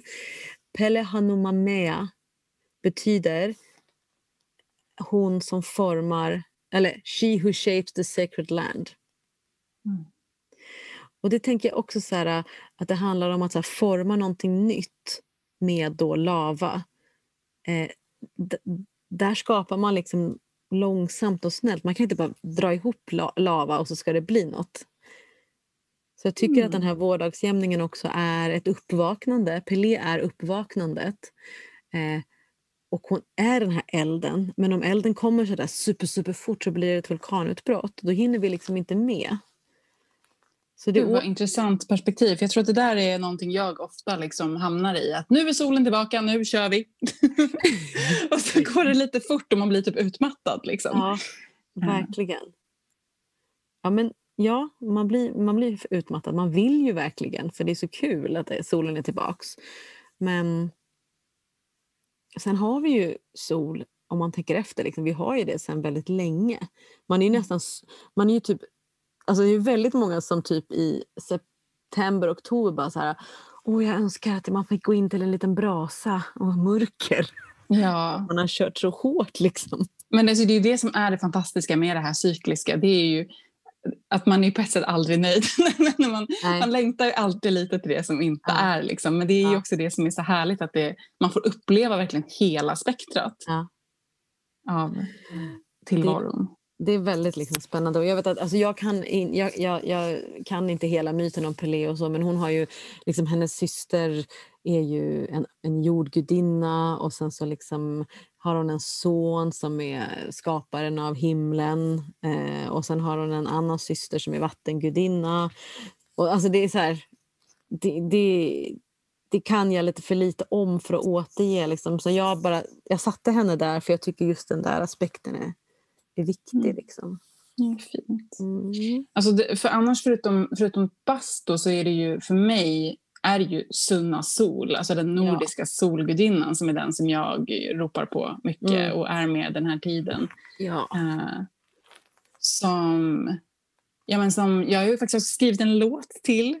Ja, Eller skrivit och skrivit. Det var precis så som jag sa. Alltså jag gick liksom och så kom de där första vårstrålarna och jag bara som stannade upp och bara liksom föll ner i den här dyrkan som jag tänker att människor har gjort i alla tider. Mm. Som alla vi som bor i en så mörk del av, eh, del av världen. Liksom. Alltså när, den här, när den våren kommer då är det som att hjärtat bara liksom vill brista ut i sång till den här solen. Och det var precis vad jag gjorde då, eh, mitt i Visby botaniska trädgård. Och, eh, jag känner här, ja. får, här får vi nästan lägga in lite av den här låten. Okej, okay, klipp till det nu då. Ja, klipp till det nu. Hälsar dig Alfredur, sunna i gyllene vatten. Dig Alfredur, kom ge mig av din kraft. Ja, men, och, och hon, hon kallas ju också för Alf Rödul, eller ibland så står det att det är hennes vagn som är Alf Rödul. Eh, det är lite oklart. Det är både hon och vagnen. Det är allt, allt i ett. Liksom. Ja. Eh, och, och hon är ju förknippad med alverna, ljusalverna. Liksom. Just det. Eh, och vagnen dras av Arvaker och Alsvin. Den tidigt vaknande och den snabba. Eh, och ja, så drar hon solvagnen över himlen. Liksom, och, ja, det här ser vi också. Vi har, man har ju typ hittat arkeologiska fynd av solvagnar också. Så här. Just det. Alltså det här med, med liksom vagnen som drar en solskiva, det liksom har varit något otroligt viktigt. Mm. Ända ja, i bronsålder. Liksom. Mm. Så det finns något så otroligt primalt i att liksom känna den här längtan eh, till den här solgudinnan tycker jag. Och hon, hon har ingenting med liksom dag och natt att göra. Det är andra gudinnor, eller hur? Dag är ju en gud, Dag är gud och natt är en gudinna. eh, en gudinna. Och, och, ja, Dag rider ju på en häst. Han rider, jag ser lite för mig, jag vet inte, nu, nu är det typiskt, som- jag vet inte om det här är någonting jag ser för mig, någonting jag läst, men jag ser lite grann för mig att Dag rider liksom med där. De rider liksom över himlen. Mm. För sen har vi ju den här vargen som, som jagar i alla fall sol, kanske Dag också då. Och Mm. vid Ragnarök kommer, Mm. kommer sluka ljuset. Ja. Liksom. Just okej. Men Sol är ju däremot eh, syskon med Måne, eller Mani, Just det, eh, som är, som är liksom en manlig... Eh, Som är gubben i månen. ja, det är gubben i månen! Så det är väldigt ovanligt annars. ju. Det brukar de flesta mån, mångudomar brukar ju vara gudinnor, men i nordisk mytologi är det en gud. Det är väldigt, väldigt härligt. Och jag, tycker, eh, jag tycker det är lite spännande. Jag, jag kallar ju ofta på mångudinna men jag, tycker, alltså, jag älskar den här tanken med gubben i månen också. Men jag har inte riktigt hittat någon som har kunnat guida mig in till, till Gubben i månen. Nej, inte än. Men det kommer väl. Ja, man, man kanske ska gå mer genom de här gamla barnsagorna då. Liksom, så. Mm. Ja, men verkligen gubben i månen. Mm. Kanske den vägen. Ja, det här är ett call-out. Om det är någon som vill guida mig så är jag väldigt öppen för det här äventyret. Mm. Men jag tycker också Sunna, när Sunna kommer så kommer hon ju ofta... Jag menar, man har ju kontakt med gudinnen på olika sätt. Och när Sunna verkligen lägger de där ljusen på ens kind, alltså solstrålarna, eh, då blir man ju den här katten. Då blir man ju bast. Liksom. Mm. Så himla mjuk. Och jag får också väldigt mycket den här alviska känslorna av, Mm. av Sunna. Så hon är liksom någon form av alvdrottning. Så Ja. liksom, jag vill, jag vill, jag vill liksom dansa i, i salar av såna krispiga små ljusgröna blad. Liksom. Eh, Ja. Och bara ta av sig skorna för första gången på våren och, och dansa i vårgräset. Men alltså hon, när Sunna kom tillbaks liksom, eh, för länge sedan innan elektricitet och innan, innan, liksom, innan, innan det fanns någon elektricitet överhuvudtaget. Alltså det måste ha varit sån njutning att få tillbaks Ja. ljuset. Det känns ju som att vi sitter och så suktar extra mycket nu för att det är så otroligt mörkt Ja. när vi spelar in. Ja, jätte, jätte. Alltså det har ju också varit otroligt Mm. lite sol, i alla fall här på Gotland, eh, de senaste veckorna. Ja. Alltså, jag tänker så här eh, att det finns typ något dokument som är på ett frankiskt dokument som heter Meshelburgsbesvärjelserna. Har du hört om dem? Absolut inte. Berätta, Nej. lär mig. Då är, då, det är alltså då, från 900-talet nedtecknat. Då eh, finns ju Sunna omnämnd och hennes syster Sintgunt. Och i samma text så omnämns Freja och hennes syster Fulla, Fria eller Volla. Eh, och Sintgunt betyder den som vandrar om natten. Mm. Den originaltexten då som är i Mes- Mercersburgs besvärjelserna går så här. Då besvärjdes den av Sintgund och Sunna, hennes syster. Då besvärjdes den av Fria och Volla, hennes syster. Då besvärjdes den av Vodan, som väl det kände. Och Vodan, det är ju Oden. Och det är ju Oden, ja. Det är ju 900-tal. Så att, Wow. Eller hur? Men det är ju jättegammal källa. Gud vad spännande. Vad kul Ja. att du hittat den. Jätte, jättespännande. Och, och också så här att ehm, ja, den som vandrar om dagen har sällskap med den som vandrar om natten. Mm. Men alltså det är ju jag vet inte, jag har inte läst mer i den. Det, det kanske vi ska göra. Det tycker jag. Men det är just där det liksom finns ingen konflikt mellan dag och natt eller Nej. mellan sol och måne eller liksom den här dualismen som, som kommer sen väldigt mycket med kristendomen mellan mörker och ljus. Den, Mm. den finns ju inte här. Nej, absolut inte. Den är Det är ett syskonskap liksom. syskonskap, exakt det. Liksom. Ett riktigt hälsosamt eh, syskonskap helt enkelt. Mm. Eh, men hon... Eh, skulle du sätta henne som en modegudinna? Bara en fråga. Sol, Ja. Sina. Mm. Eh, det har jag nog aldrig tänkt på för att jag känner liksom inte att hon... Nej, jag känner att hon är så mer åt, åt det här självständiga hållet. Ja. Att hon rider i sin vagn. Liksom. Hon, Ja. Och hon har riktningen på lite på samma sätt som Skade skidar fram. Så, Mm. så rider hon fram och det är liksom den här... Hon har liksom, she's going somewhere. Hon har Ja. inte tid. Nej. Hon har Men inte vet inte, det låter som att det var en retorisk fråga som att du kanske hade gjort det. Ja, men, jag tänkte lite på det, för det är det där. Hon, she's going somewhere. Yet, hon ger så mycket näring Mm. Till oss som en modersgudinna. Hon, liksom, hon har det här fria givandet åt den här solen. Liksom. Det är hennes uppgift. Eh, och eftersom när Skoll äter upp solen så är det Ragnarök och då är det liksom slut Mm. på det. Eh, så på något sätt så är hon ju going somewhere men samtidigt ehm, hon kan liksom inte riktigt försvinna för då försvinner människorna. Alltså jag tycker att det är så himla... Jag vet inget bättre än att placera alla gudinnor på helt andra ställen också. Så det ja, tänker jag också. Det får ni jättegärna typ så här skicka till oss, era alternativa jul. Med Ja. liksom bara helt annan ordning. För att det är ju nästan det som är ännu mer spännande, att hitta de aspekter som inte är de allra mest självklara. Liksom. Ja. Nu tänkte vi att vi skulle göra ett liksom, beginners guide lite grann här. Så vi, vi försöker ju ha någon slags, Vi inte bara helt. Nej, vi försöker vara lite logiska liksom, men det är ju superintressant också ehm, ja, verkligen så här, blanda. Eh, Att sätta en, en menar, att sätta Freja i eh, Haggans aspekt. Sådana saker är ju viktiga Mm. och, ro, och roliga och intressanta. Mm. Ehm, jag ser här på anteckningen att vi också hade um, satt Eostre här. Ja, det, är ju, det tycker jag ju nästan är kanske den, den man borde prata om först. Liksom. Ja, eller hur? ja, men, ja, påsk, Easter, Easter. Jostre. Eostre, ja. Ja. Hon, är Hon- inte, hon är inte nordisk, va?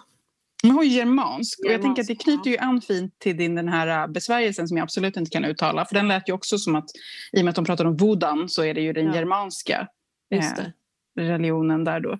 Som är liksom släkting med den nordiska, men liksom inte riktigt exakt samma.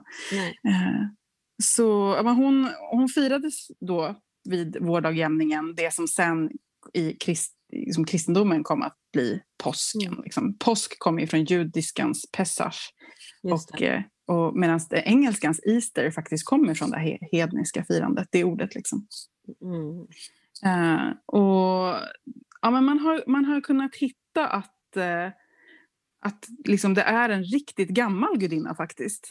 Eh, Mm. och som förknippad med gryningen. Och jag, det här är he, min helt egna tolkning. Eh, inte att hon är förknippad med gryningen, det är hon. Men eh, jag tänker på den grekiska gry- gryningsgudinnan som ju heter Eo. Just det. Alltså det kan absolut vara en tillfällighet men det är ändå intressant. Liksom. Eh, för att gryningen, det är ju vårdagjämningen. Det är ju nu liksom solen verkligen kommer Mm. tillbaka. Och, eh, och det som vi för, mest förknippar med Eostre är väl liksom det här hararna. Eh, Just det. alltså påskhararna. Och det är Mm. ju jättetydligt fertilitetssymbol. Eh, Men också det här liksom lite grann kanske på samma sätt som det där kattiga. Det är något väldigt lekfullt och liksom så här, ja, bara få hoppa runt i skogen. Ja men precis och sen att hon, alltså jag tänker också så här på eh, Eostre och liksom den här ägget, fertiliteten och att hon har dyrkat så länge. Då blir jag lite så här Eostre, Easter, Ishtar. Ishtar är ju liksom, eh, alltså hennes namn betyder ju Queen of Heaven. Mm, Jag tänker på gryning.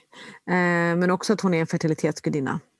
mm, Eh, och jag tänker ju också, jag utgår ju från att på något sätt att gudinnan och gudinnor har varit väldigt dyrkade på väldigt många ställen och kan ha vandrat eh, vandrat med människor. Eh, så hon är ju...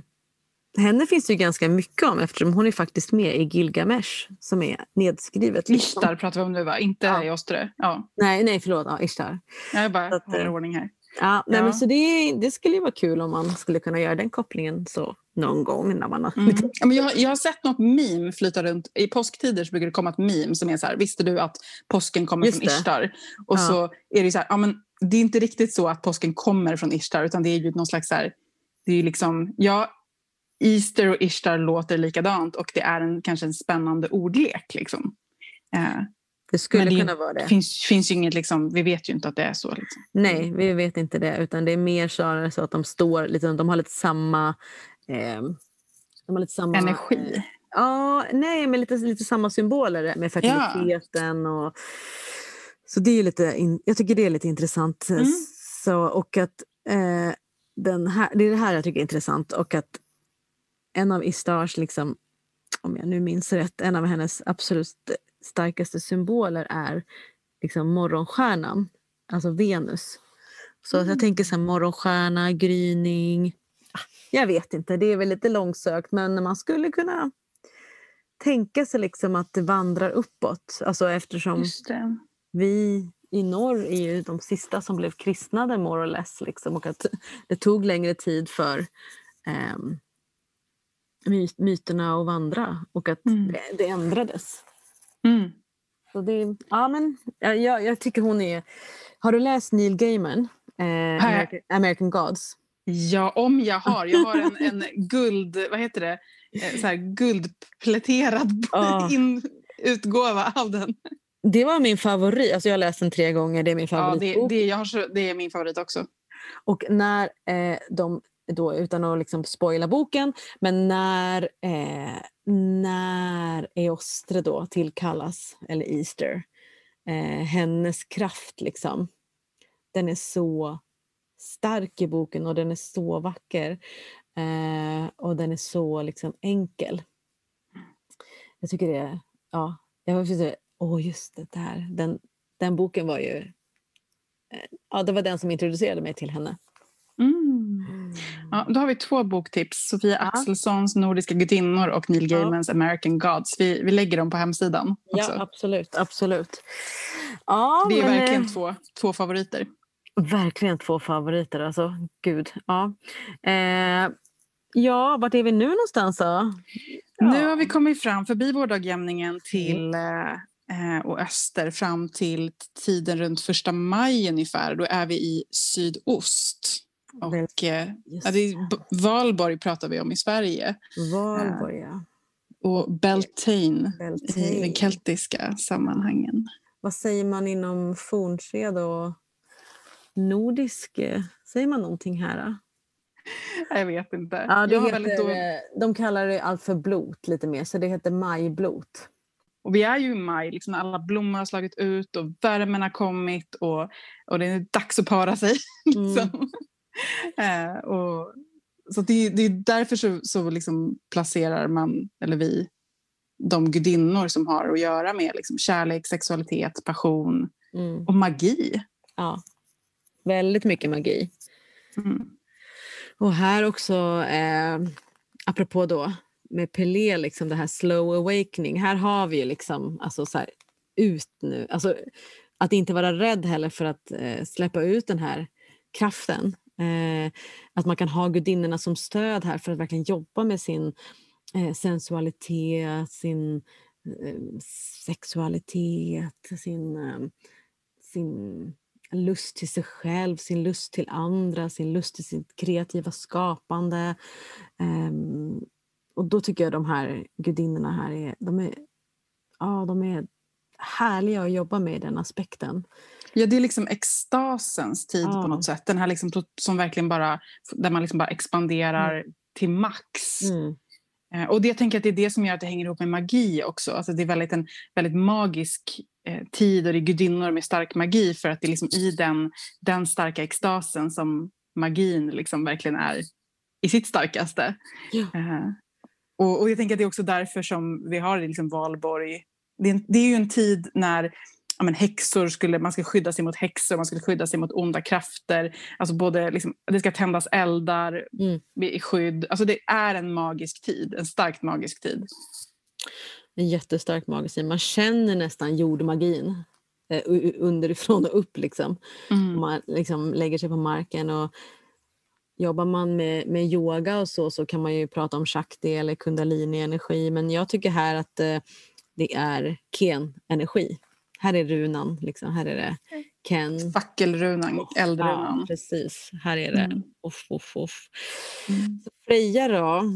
Ska vi prata lite om Freja? Ja, Freja som du hade en så stark första upplevelse med. Ja, verkligen. Och jag har sett henne som... Men jag har sett henne i alla as- aspekter och mm, jätte... Ja, men det här har ju ingenting med någon bok som jag har läst, eh, utan det här, eller så, utan det här handlar om när jag jobbar med Freja i den här delen av årshjulet så eh, I am magic, I am pure magic. Det kan jag vara i alla aspekter men här är eh, det är som min, mitt, min essens. Mm. Jag eh, liksom, med dansen, med elden, med att få vara sensuell, med att kunna jobba med sexuell kraft. Jag har ju alltid liksom, hävdat och pratat om att den här sexuella kraften är aldrig någonting som vi kan tämja på något sätt. Den bara är. liksom. Och sen så behöver man inte agera på den, men man måste låta den få vara. Som en, som mer som en livskraft i sig Som- själv än som någonting som har att göra med liksom, sexuella handlingar. Exakt, exakt. Utan att, så att våga kunna stå i den där totala livskraften och vara den här eh, sexuella varelsen och inte hålla tillbaks i det bara för att man är rädd för en sexuell handling.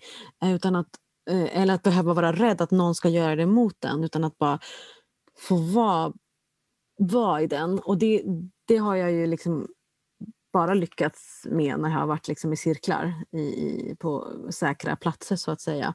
Men jag vet också hur man kan koppla på den, den energin och jag tycker den är, ja det, det är magi faktiskt. Och Freja är ju liksom den ursprungliga völvan. Det pratade vi väl om lite grann i Ja. gudinneavsnittet tror jag. Det gjorde vi. Det gjorde Eh, vi. Att hon liksom är den, den stora urhäxan. Eh, och också den som är mest förknippad med sexualitet och, och kanske lite så gullifierats i liksom 1800-talets eh, så nationalromantik där hon är väldigt så blond och typ Mm. så här, eh, kärleksgudinna, fruktbarhetsgudinna. Men det är ju liksom en vild jävla kärlek vi pratar om. Det är liksom en... Eh, men som, precis som du beskriver det. Det, är- Mm. det är ju inte något liksom...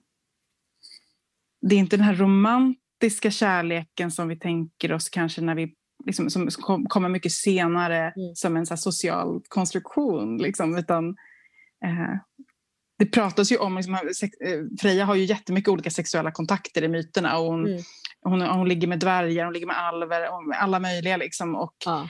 eh, Loke anklagar henne i någon så här, när han ska försöka smäda henne för att hon liksom, ja, Mm. ligger med alla. Hon bryr sig inte, det är inte som en förolämpning ens. Mm. Eh, och ja, det, Nej, men jag vet, alltså det där tycker jag är intressant för att eh, Britt-Marie Näström eh, skriver i fornnordisk eh, mytologi. Eh, ja, jag får kolla vad boken heter. Jag tror den heter fornskandinavisk religion tror jag den heter. ja, tack så jättemycket.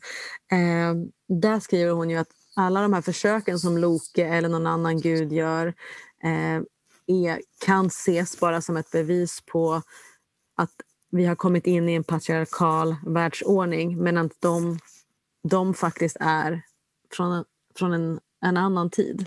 För att de hela tiden liksom bara, mm, mm, de, kommer, de, de pratar för sig. Liksom. Det tycker jag var intressant att just hon skrev det. För att hon är ändå ganska, så här, det är ju en, en bok som används i undervisning och så vidare. Ja, Eh, hon, hon går inte så mycket på så här, det här jag drömde att. nej, nej, det gör hon inte. Men att man då Hon kan är ju se, jättevetenskaplig. Jättevetenskaplig, men att man kan se det då liksom att för både eh, Freja, Frigga men även eh, eh, liksom Skade, att de hela tiden visar på någonting annat. Mm. faktiskt. Eh, och, och att man vill lägga på dem det ena och det andra. Liksom, att du gör det och de bara, mhm. ja okej, låg jag med din bror och din pappa, ja all right. Mm. känns som att det är också extrema handlingar också för att liksom kanske så här, I was free. Mm. Eh, men apropå fri så Freja var ju en krigsfånge.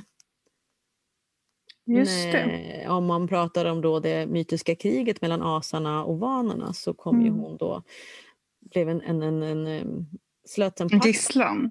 Ja, en gisslan liksom. Mm. Och hennes, en av hennes eh, urgamla namn är ju Vanadis. Tycker det är väldigt vackert. Att hon är liksom en, en dis, en sån kvinnlig fruktbarhetsvarelse eh, liksom, som tillhör vanernas släkt. Mm. Mm. Och att hon verkligen... Ja, att hon, hon, hon har ju också en uppgift liksom att eh, i hennes boning i folkvagn så kommer det ju väldigt många som har gått över till andra sidan också. Mm. Så hon är ju en dödsgudinna och en fruktbarhetsgudinna och Mm. eh, en modersgudinna. Ja, hon är verkligen allt. Och jag, jag Ja. hade förberett mig på att jag skulle prata en massa om det här med tårar här, för det har ju du redan gjort nu på, Ja, men- på Eir.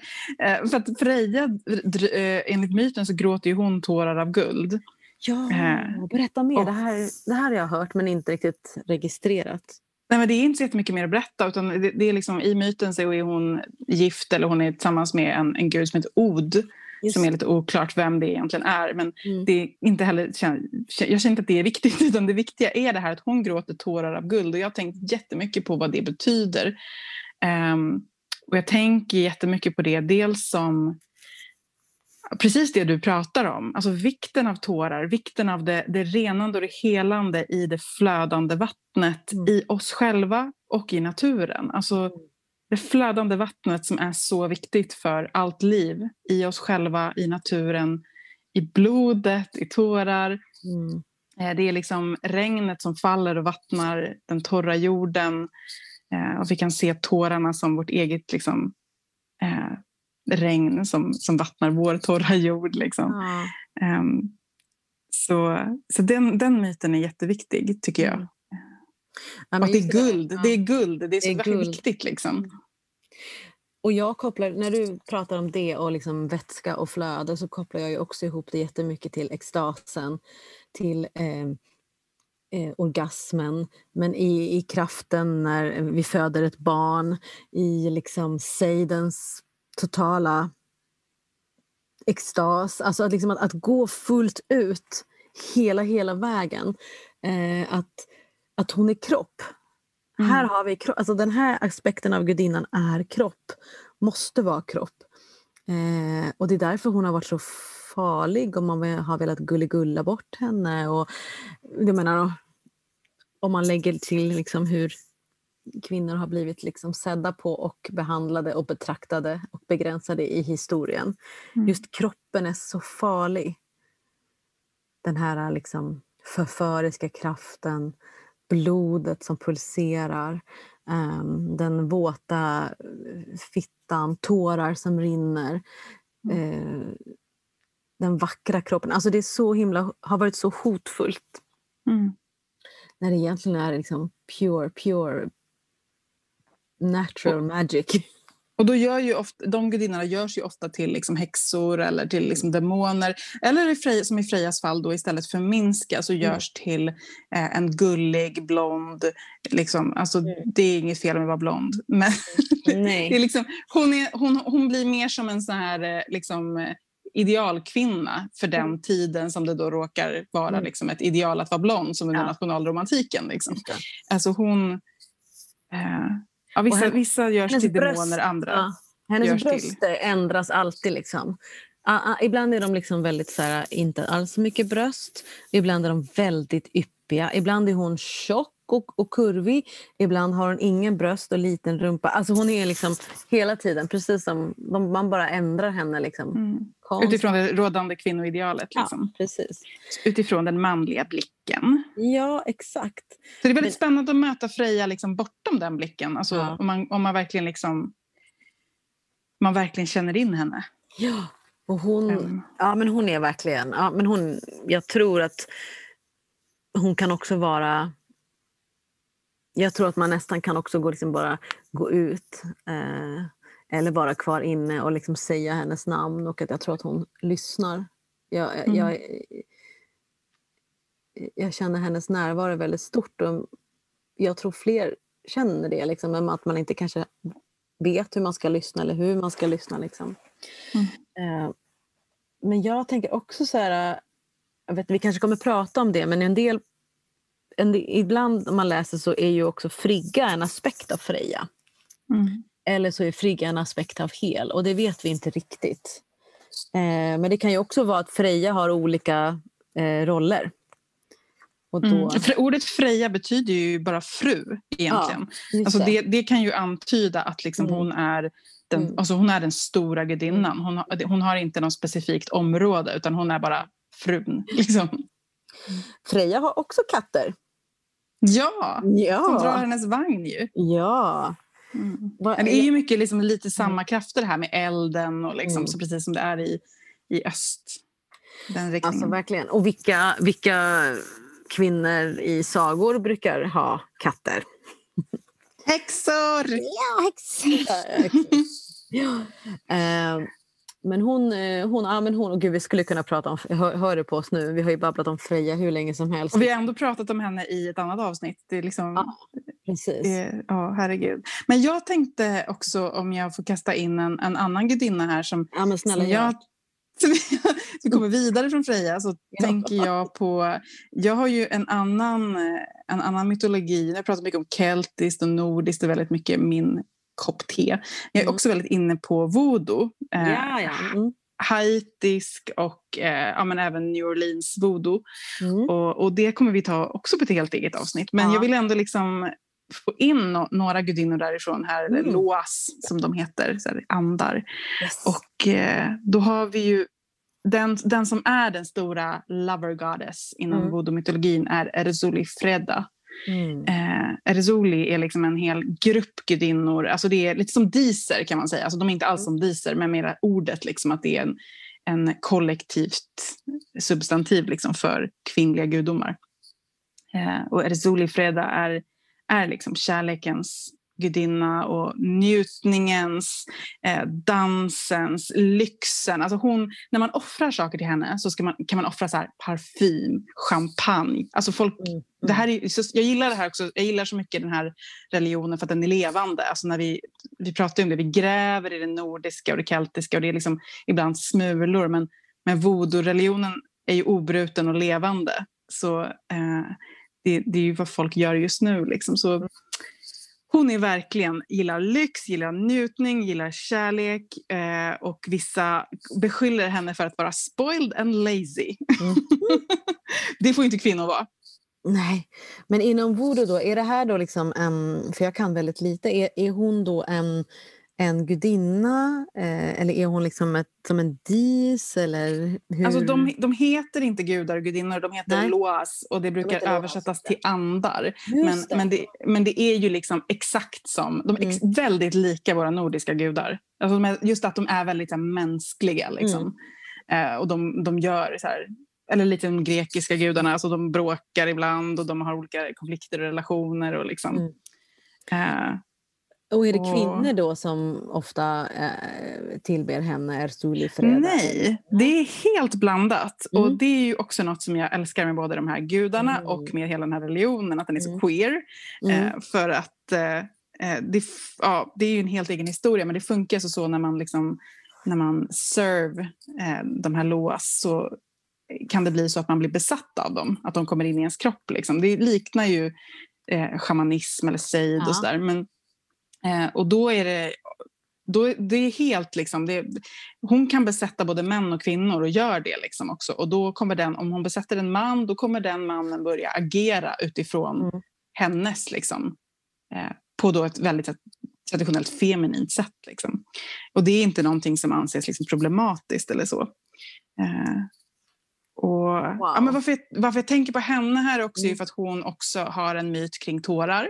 Mm. Eh, att hon alltid slutar varje liksom, ceremoni som hon kommer till i då, den här besatt formen, slutar med att hon gråter. Eh, och det handlar liksom om att hon, hon, hon, hon, älskar, hon älskar så mycket, hon längtar så mycket och det är på något vis eh, ouppnåeligt i den här mytologin. Och det är också något som är så mänskligt och så relaterbart med det. Liksom. Eh, Ja. Att få... Alltså då, man kan verkligen relatera till den här, liksom, åh, den här längtan, den här kärleken som inte riktigt... Det är någonting mer, den här separationen man alltid på något vis är i. Längtan efter att få, få e, liksom uppleva den totala enheten med någon eller något. Liksom. Åh gud, det var Eh. så otroligt eh, underbart på något sätt. Ja, men befriande liksom. Eh, Men sen så är ju också voodoo en, en religion som kommer från ett, så här, en historia av slaveri och otroligt mycket förtryck. Och Mm, det finns mycket visdom kring smärta och sorg och längtan där, känner jag. Mm. Eh, Som är, som är befriande. Att det inte alltid bara är liksom så här att gudarna är perfekta och i liksom... De, vet, de här voodoo-gudarna, de vet fan ett och annat om, om smärta. Liksom. Ja. Och det kan vara relaterbart. Gud vad spännande liksom. Men Ja. är det, är, är det, jag vet bara liksom om pappa Doc ungefär. Det är det enda jag liksom har eh, koll på inom, inom. Ja, han är ju liksom den, den, den ondaste. Liksom. Det är verkligen så här, man ska hata på voodoo, då är det pappa Doc. Liksom. Det var ju Ja. sån diktator på Haiti Just det. Det, det ja, shit alltså. som, som då sysslade med voodoo. Liksom. Eller Ja. som gjorde det som ett sätt också att så här, hota sin befolkning. Just det. Wow alltså. Men, det blir eh, mer voodoo. Ja, det kommer bli mer voodoo. Det är helt fantastiskt. Ja. Ja, men här vi hade ju också så här, um, vi nämnde ju såklart Afrodite och Venus här. Eh, Mm. Och de är ju egentligen eh, en och samma. Alltså Afrodite är den grekiska eh, versionen och Venus är den romerska versionen. De är bägge två lover, lover goddesses. Eh, födda, födda ur havet. Och eh, Afrodite liksom hade ju en son som hette Eros som kunde skjuta pilar. Han kunde skjuta en pil som var av guld och om du fick den då blev du liksom förälskad. Och då ville man ju väldigt gärna att den, andra, den som man blev förälskad med eh, fick eh, den pilen också så att det blev ett bra möte. Men han kunde också skjuta eh, liksom järnpilar så att det blev liksom man helt man blev nästan rädd, helt omottaglig för den andra personens kärlek. Mm. Det tycker jag är lite... Det är lite... Det tycker jag är lite, jag tycker är lite gullig på något sätt, liksom att det är en liten kerub som gör så elaka saker. Och glider omkring och bara så här... Wow, wow, wow. Ja, men det är igen det där, det är det där oförutsägbara och o, ja. operfekta med livet. Ja. Liksom. Ja, att det är så här, jag, tycker, shit happens. jag tycker personligen liksom så här att, att just... ehm, ehm, ja, men just Afrodite och Venus är lite... Jag, tror man måste kanske göra samma jobb med Freja, med dem, för att de är så polerade. Mm. Det är ganska svårt att hitta liksom någon ehm, eh, information här. Men jag hittade lite intressant här som jag tyckte var lite så här, talade om någonting annat. Då. Eh, Afrodite som då är ehm, ja, hon är ju liksom en modegudinna, en kärleksgudinna som sen blev Venus. Och grekerna säger då att Afrodite föddes eh, som en eh, förening mellan jorden och havets livmoder. Eh, när en kastrerad penis från den gamla gu guden eh, Uranus föll ner i havet. Oj! Ja. eh, men den andra myten är ju att hon helt enkelt bara vandrar upp från havet för att hon behövs. Och Venus betyder eh, desire eller desire to love. Mhm. Mm, det tycker jag är ganska fint. Alltså. Mm. Eh, så hon har också kanske varit en eh, initieringsgudinna.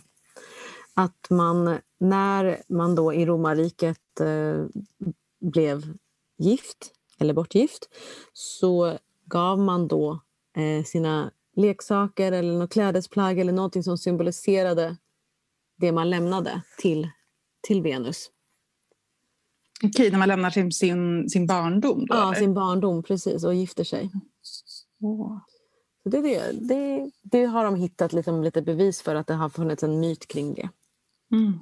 Men vad var det för Ja, spännande gudinna du, du plötsligt ville börja prata om? Ja, Sitter man ja, ju det är- nyfiken. Sorry här, men det här är ju en... Alltså jag älskar den här gudinnan. Men hon är egentligen inte en gudinna. Hon är en musa till gudinnorna.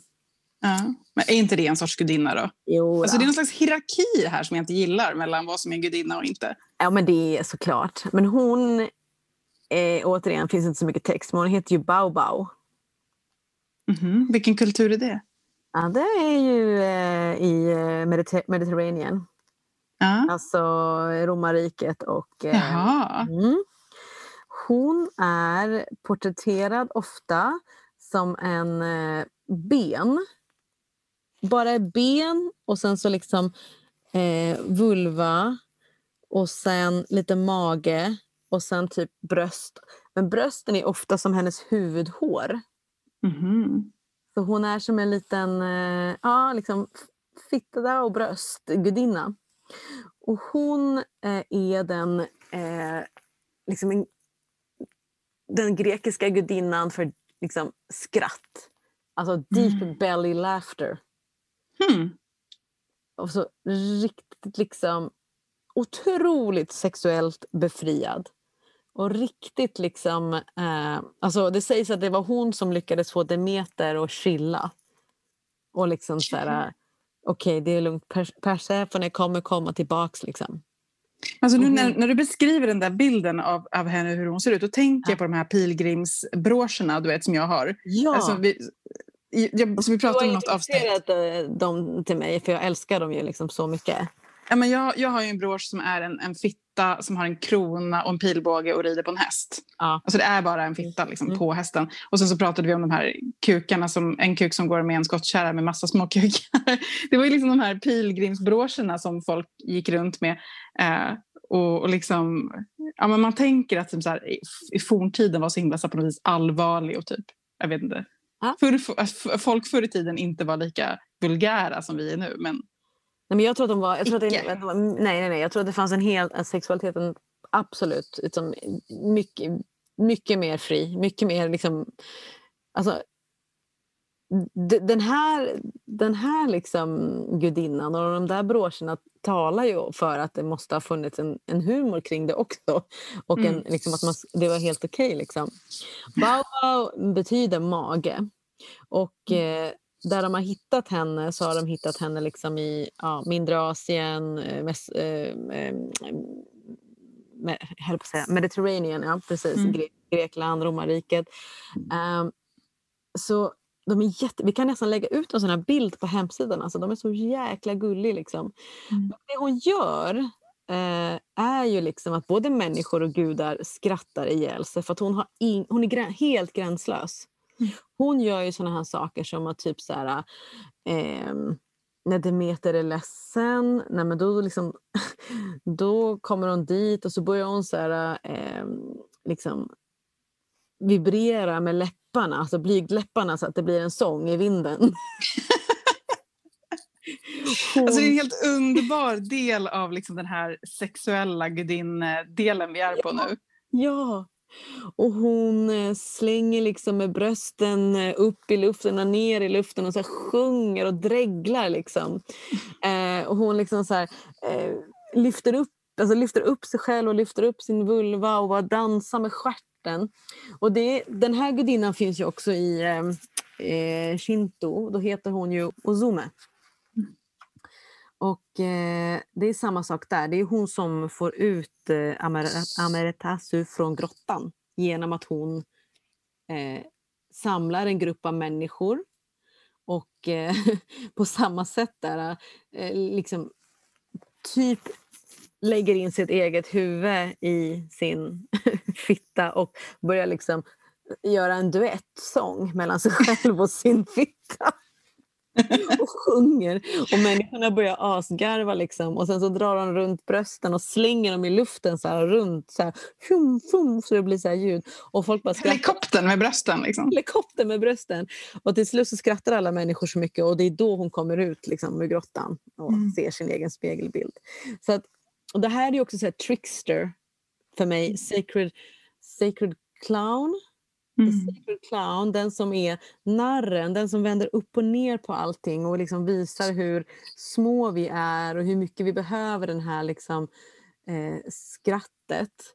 Eh, inom mm, mycket, alltså, shamansk eh, teaching så finns det ju ofta eh, coyote som är i nordamerikansk eh, eh, shamanismen en trickster. Eh, och eh, det är lite den energin också, att, att, att Coyote kan liksom vara väldigt rolig och liksom eh, riktigt så här, vända upp och ner på saker. Medan den här då kvinnliga aspekten av Trickster jobbar med liksom sexualiteten och är helt over the top. Liksom. Det finns inga Mm. gränser. Och, när man jobbar med henne så blir man ju väldigt liksom glad. Alltså det är väldigt roligt att jobba med henne i ceremoni. Hon är fantastisk. Eh, fantastisk depression lifter om man säger så. Mm. Jag tänkte precis på det också när det med Amaterasu som är fast i grottan. Liksom hur grottan Mm. är en så här depression, symbol för depression också. Liksom. Ja. Precis, att det finns någon... Liksom, ja, men jag, tror, jag tror att man behöver den här trickstern, clownen i vad för mytologi eller vad för... Liksom, ja, det, det, det finns ju inte nästan... Den här, den här typen finns ju inte i religion så himla mycket utan den finns mer i earth magic och shamanism. Alltså att man kan verkligen eh, hålla och embrace den här tricks, trickster. Det är Mm. Det är precis det där som vi pratade om i, eh, för två avsnitt sedan. Då pratade vi om det här Ja. att inte ta sig själv på så stort allvar. Exakt. Och att det är en viktig del av den religiösa liksom, praktiken i, i liksom, den här, ja, i Ja. det här som vi håller på med. Liksom. Ja. ja men hon är så fantastisk. Goddess of Mirth, eller Mirth kan man också Mm. kalla henne. Mm. Ja, nu har vi varit mycket här i I. Lover. Vi har ju I en kvar. Ja, det har vi ju. Den jag tänk- måste vi nä- måste ju nämna. Ja, vi måste nämna den gudinnan därför att det är den som du och jag båda två just nu jobbar med. Ja, Extra verkligen. mycket. Extra mycket. Vi vandrar ju tre, nästan tre år med henne. Ja, och det är den keltiska gudinnan Rhiannon. Mm. Eh, Hon kommer från ja, walesisk, närmare bestämt. Från, eh, omskriven i Mabinogion-mytologin, den walesiska. Eh, och, och det är så svårt, tycker jag. Jag, jag tänker jättemycket på att prata om Rhiannon eh, därför att hon är ju verkligen en sån gudinna som, eh, som, som jag känner så mycket genom min egen praktik. Alltså min egen, Ja, liksom, min Mm. egen relation med henne. Och ibland kan jag känna liksom att myterna kring henne inte liksom ger mig lika mycket som, som min egen praktik kring henne. Så det är verkligen liksom, ja, det är svårt att prata om henne från en objektiv plats. Ja. Hur du känner. Men jag känner likadant. Och, ehm, man eh, pratar ju om henne som en eh, hästgudinna, Mm. Ipona. Eh, men också att man pratar om henne som en, en keltisk eh, mångudinna. Eh, och där, jag tycker när man jobbar så mycket med en gudinna som vi gör så blir det exakt det där att man bara, ja ah, just det, just det. Fast just nu håller jag på med det här. Och hon, när hon, jag jobbar med henne nu så framträder hon mer som en liksom, typ röd rubin med guldskimmer. Mm. Eh, men, men myten om henne är ju ändå ganska spännande för hon är ju verkligen... ehm, där har vi någon som är on the road, som är på väg. Liksom. Ja, men just den här hästsymbolen, att hon rider. Liksom. Mm. Och hon är väl också en eh, modersgudinna, lite grann som Freja, att hon har alla de här aspekterna. Liksom. Mm. eh, undre världen, fertilitet. Jag vet inte om hon har völva-aspekten riktigt. Hon hör till alvfolket, eller, eller chi som de, som de Mm. heter liksom, i den keltiska mytologin. Så hon, jag, tänk, jag tänker att det är liksom, det är förutsatt att hon har magi. Eftersom, Men hon, har, hon är inte völva på det Mm. sättet. Hon är en magisk Mm. varelse. Hon, och, och det finns ju till exempel när, när hon rider och det, hon blir hon blir jagad av någon, någon man som är en sån magisk utmaning att han ska Mm. så här, försöka rida kapp med henne. Alltså det är inte en jakt som är att han ska göra illa henne men han, det är en utmaning. Liksom, han ska, vem, vem är snabbast? Och hon, bara skritt, hon bara skrittar där på sin häst helt lugnt och de är i full galopp men det går inte att komma ikapp henne. Nej. Och det är ju liksom, tänker jag, väldigt tydligt att hon har magi då. Där är liksom Ja. inte, eh. Och kommer, du ihåg, kommer du ihåg vad det är som får, henne, får, får dem till slut att komma ikapp henne? Nej. De ber henne. Just det. Alltså det är så bra. Gud, är liksom Jag har glömt bort den. Ja, gud. Alltså, den är så, åh, så fantastisk. Alltså det är, och hennes namn betyder ju också drottning. Och jag Ja. gillar så himla mycket det här. Liksom, det är så här, just ask. Just Liksom, ask. var, det, var det så svårt? Liksom? Men också jag har hört att hennes namn också kan betyda liksom den vita häxan också. Ah, det har inte jag hört. Alltså healer, att hon är en... eh, För hennes fåglars skull. Hennes Just det. fåglar är ju magiska fåglar för läkekonsten. Mm. Som sj- sjunger liksom eh, läkande sånger. Det kan väcka de döda till och med, Ja, sägs det. ja exakt. Och hon, ehm, hon verkar ju också vara lite grann som Bridget, väldigt dyrkad på många ställen. Mm. Men att hon kanske försvann lite tidigare. Ja, Eller? precis, för, det, för det, jag, Bridget liksom blev ju också en, ett helgon och det blev ju inte Rhiannon. Så jag tänker att Nej. det är väl förklaringen till att Bridget lever kvar så mycket. Liksom. Just det. Mm. Ja. Nej, men hon är ju, alltså, vi vandrar ju och eh, ett, ett, tre år med henne och jobbar med Rhiannon exakt nu i alla de här aspekterna av årshjulet. Mm. Och vi har ju precis, eh, ehm, kanske vi, därför vi är så himla peppade, men vi har precis jobbat med Rhiannon i aspekten som lover. Mm. Eh, då Freja, där vi pratade om alldeles nyss, eller pratade om nu. Liksom. Så vi var ju väldigt mycket inne i just den, hennes styrka som ehm, ja, hennes styrka i den här extasen och sensualitet och sexualiteten. Mm. Och eh, det var ju väldigt mycket en inre resa för, för både dig och mig kan jag tänka mig. Mm. Liksom att det var inte, extasen kommer verkligen inte, den kommer inte utifrån och in, den är så inifrån och ut when you're ready. Och jag vet inte riktigt hur, alltså hur det hänger ihop med om vi pratar mytologi. Alltså jag har försökt liksom hitta Mm. varför tycker vi att hon är en lover goddess. Liksom? Eh, för det är ju det hon liksom, i modern nyhedendom så, så är Ja. hon ju liksom väldigt mycket den keltiska kärleksgudinnan. Jag tycker inte att jag hittar det så här jättetydligt i myterna. Liksom. Alltså det, och det behöver man inte heller göra som vi har pratat om utan det går att hitta liksom, det går, det går att jobba med gudinnorna på massa personliga sätt också. Mm. Men jag tycker bara det är intressant. Ja, men jag tycker det är jätteintressant för jag känner att hon är mycket mer så här um, jungfru och vind i håret och ehm, liksom Och för mig är hon också väldigt mycket den magiska. Liksom. Ja, att hon, att hon kan, att hon liksom resande och åker runt, eh, läker Mm. människor. Det är någonting med... Men är det kanske det här, hennes, hennes den här otroliga självständigheten och friheten då som, som ändå är så här som kopplar in henne som lover goddess för det handlar ju väldigt mycket om self-love. Alltså det som vi, när vi jobbar med henne liksom, som en lover goddess så är det ju liksom en, en kärlek som handlar om att verkligen hitta liksom sin självkärlek och, Mm. och sin självständighet Mm, utan att vara ensam är stark utan fortfarande Ja. liksom kärlek till alltet men också det är inte den här äh, tvåsamma heterosexuella eh, kär, ro, romantiska kärleken som liksom konstrueras någonstans på 1800-talet. Det är inte den sortens kärlek. nej, det, det är verkligen inte Då det. kanske det makes more sense liksom, Mm. att tänka Ja. på henne som en kärleksgudinna.